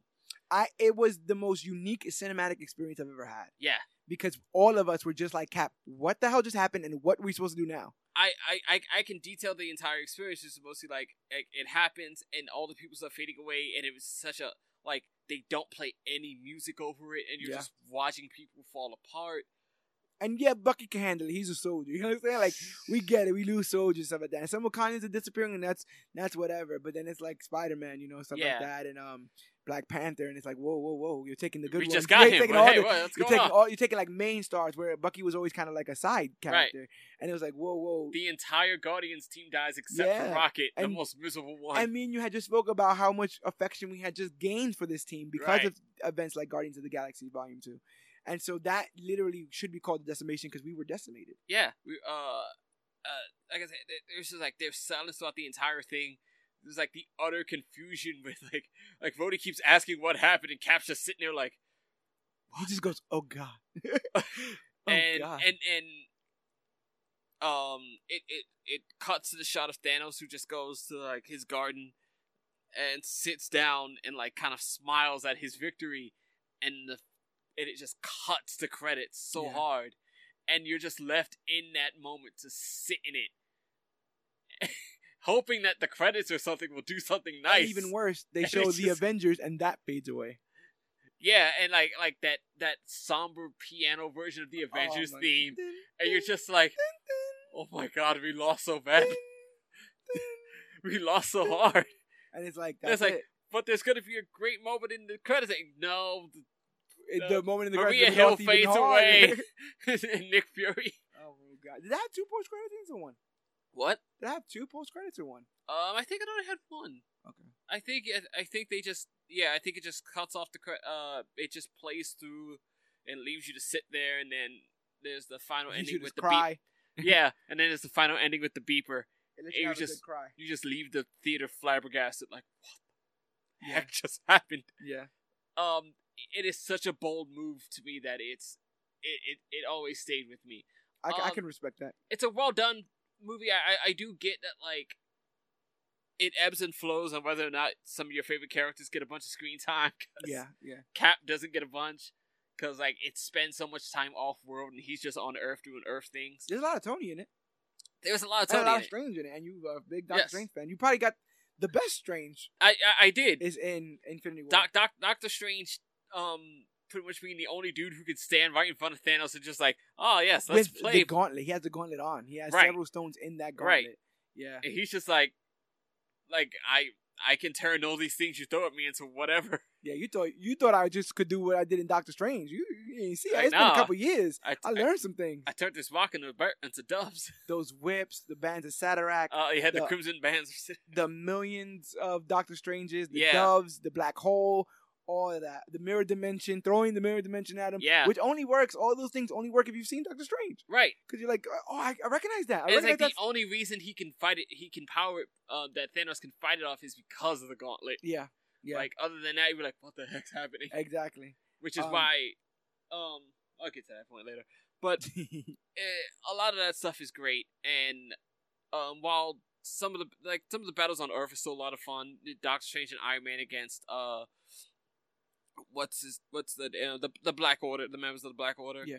Uh, I was gonna say the Black Children of Thanos, but that's not what it's called. no, no, just the, the children of Thanos. called. Yeah. yeah, Uh, yeah, right. it, uh, the, the the battle of Wakanda is a lot of fun too, and like watching all those guys, like that great scene of watching them all charged toward the the, the army, and then Cap and, and Pan, Black Panther just get ahead of them. Yeah, running up there. Uh, a lot of it's a whole lot of fun. Freaking poor Bucky, her, it's just like, where's the fight? And There's always a a, fight. mo- a moment that I believe is in your top five uh, greatest MCU moments of all time. Bring me Thanos. yes, yes. The my my moment of redemption for Thor. Yeah, yeah. That was a, that was a hell of a moment. Stormbreaker was a hell of a moment. Even forging Stormbreaker, Yes. really, really good character moments, character beats. Yes. That's probably my favorite Thor is Infinity War Thor. Now when I think about it, because I do think because I enjoyed Ragnarok, Yeah. it's the right middle. Yeah. It's- It's a very good mix of both. Yeah, yeah, and you got a little bit Loki there too. So Yeah, you do. Um, number two ends up being Avengers Endgame. We both landed there actually. yeah, yeah, Um, I I adore this movie. I do think it becomes difficult to rank when you consider the fact that you kind of have to have some backstory going in. yes, Like it, it, it is the wrong movie to just walk right into. It's it's not the happy place there. yeah. But even with that handicapping it, even with the idea that you probably will feel a lot a lot more barren had not had you not watched majority of the 22 films we Yeah. just spoken about um even with that handicapping it it still manages to to move the needle yeah, it's still a very exciting film and a lot of a lot of fun, and a lot of great action. It it it, it does hurt it because ev- everything is a huge um a callback in a way or a Uh-huh. reference to something. No no i said uh-huh Yeah. Every, everything is very much a, a callback or a reference to something. yes So like, I I feel that if you if you're not watching it, it leaves a lot of empty feelings. definitely and um you got you you felt like the everyone was emotion really emotional in that Yes. movie um and i also really like that that weird deep violin suite they got for thanos Ah, okay. where he's like this weird almost almost civilized Yeah. man that has to explain why he's killing you kind of stuff going on like that was really really good and um iron spider Yes. um, you know, but uh, with Endgame bringing everybody back when we know that when we knew they were gonna come back again, it's a Thanos thing. Yeah. we knew Thanos was gonna come, so Yeah. you better you have to bring it because we're expecting. We've wrote a million different scenarios in our heads. Right. You got to beat that. No one saw portals from all over the world opening up with armies of Wakandans and Asgardians and Ravagers and and Doctor Strange in the clutch. yeah, you understand every sanctum that they got Yeah. coming through. No one expected that, and they did it, and they capped it off, and it was amazing. And then they, you got that. You talk about uh, moments. You got. If we're both Cap fans. He got his win, He did. He got he his got win. his big W. and that's a big part of it. I, I like I said, everyone's thing is gonna be subjective, especially with Yeah. when it comes to who you resonate with. And I really resonate with Cap. Yes. So to the idea that you can be that kind of a person. But I also got my big win out of it as a reson- as person who also resonated with Sam Wilson being Cap. yes, yeah. So I was yeah. like, Two big W's. how do you feel about um, people are are suggesting that Are Bucky they? got snubbed? No. Did Bucky want that? Did Bucky want it? Yeah. I doubt it. no, right? No. I Bucky got his own thing going on. I don't think Bucky wants that pressure. But Yeah. also Bucky's Bucky's profile in that world is is terrible. He's also lived a life. Yeah. He may not look as think he- old, but he's he's lived a life. I, I don't think he's super. I don't think it it like, it's obviously gonna happen. I don't think he's looking forward to more fights. Yeah, exactly. But um, Bucky's profile in the world is not suit to be Captain America. Yes. Like Yeah. like isn't this the guy that murdered several people and is the Winter? And to be fair, a lot of people point to the fact that Bucky was Captain America in the comics, but if you want to follow that through line, he was Captain America in the comics almost out of revenge. He Yeah. wanted to find the person who killed Cap, and he was going to uphold Cap's honor to but do also so. they but also they push it on him because Cap because Steve Rogers like leaves that letter for Tony where it's just like like don't give let something, give something to Bucky, because Like- if not, if he has too much time on his hands, he's gonna start killing people. Again. yeah like don't let the dream die. yeah. He basically, no, he basically like, yeah, look out for Bucky. Like, make sure you're looking out for Bucky. Make sure that you're on there for Bucky and stuff Yeah. like that. So, no, I definitely dig that. Um, uh, that leads me to my big number one, which my big number one is Captain America: The Winter Soldier. Winter Soldier. and I think a lot of it lays down to me as like a story that resonated really strong, which is like the idea that you were you were this scrawny dude that got a chance to be the soldier you wanted to be, Mm. and you know you it, it was a real easy it was it was a real easy kind of place to be in at that point in the sense that like it's the Nazis. It's real simple. Fighting the bad guy. Bad guys are the Nazis. No one's gonna dispute that Right, right, right. we went in there and we did the thing. Uh, the Red Skull went off to Vormir, Right. which we didn't find out for ten years. Nope. But Red Skull, we defeated the Red Skull, but I had to sacrifice my life in the process to, you know, win the war and defeat the Nazis. At least it, it, it seems like that battle won the war. Yeah. It's not very clear. Not clear cut at all. But I, I sacrificed my life to, you know, and, and missed out on my chance with the with the woman I love to to win the war and, and beat the bad guys. Only to wake up, what is it, seven, 70 years? About 70 years, yeah. Only wake up 70 years later. It's been 70 years, Cap. Yeah. it's been it's been like 70 years. it's been so long. It's been so long. You're still alive. The woman you love is alive, but is bedridden and has dementia. yes. And to find out not only is the thing you are fighting for still around, Hydra. but that they have recruited and and warped Almost covered more ground. Yeah, almost covered more ground in your absence. Yeah, no, yeah, they've grown. Not only are they still around, but they have grown in your absence. It's not just a thing in Germany, but it is this massive, you know, um, Your coworkers. yeah, yeah, yeah, yeah. It, it is this massive like virus that has seeped into the American uh uh how do you say uh, private military foundation. yeah. Um, but that the the best friend you lost in the war is still alive and has been warped by this evil machine. It touches everything. It poisons everything. What world did I wake up in? Yeah. Everything. And what's But- what's right in this world when the people who are supposed to be doing right are doing wrong? Right. What is right in this world? He he does the only thing that makes sense. Like, well, I guess I'll just re-enlist, and that doesn't work out for him. Yeah. like not necessarily the military, but he becomes, you know, he he starts working with Nick Fury and Shield, and that doesn't work out for him because like now the it's not just about you know fighting the bad people; it's the whole situation's warped. Exactly. Fighting is not what it was. Yeah, and you know, as, as somebody who's so used to taking orders, who's giving the right orders? Yeah, Who do I believe? right, Even Nick Fury's following Pierce at a, at a point right. until he's like, I don't even know. And then Nick Fury fakes his death. Don't even tell Cap. No, So who does Cap trust? You no, understand? there's So nobody trusts. really puts you puts By the a- end of it, he's just like, we burned it all down, man. and that's why like this coupled with the idea that he can pick up the hammer, like this idea that all you got to do to be worthy is just try to be good. Yeah. that is a beautiful message. Definitely a beautiful message. So like it it and it like it helps itself to who I think it's an easy watch in the sense that you don't need too much. They kind of give you a little bit of Bucky. If like let's say let's say first um let's say Winter Soldier's your first movie, they give you a little bit of what happened with Bucky. Yeah. So like if you don't know, here it is. If you didn't remember, let's run that back. Yes, yes. Yeah. Um, so you're not too lost on it. It's got a lot of great action that you didn't get to see from the first adventure because it's starts all with montage. action. Yeah, it does. It starts right off off the bat. It starts hot. you get you get a little moment with Batroc the Leaper, or like an an old sea villain, but a, a memorable one for Cap. Yes, yes.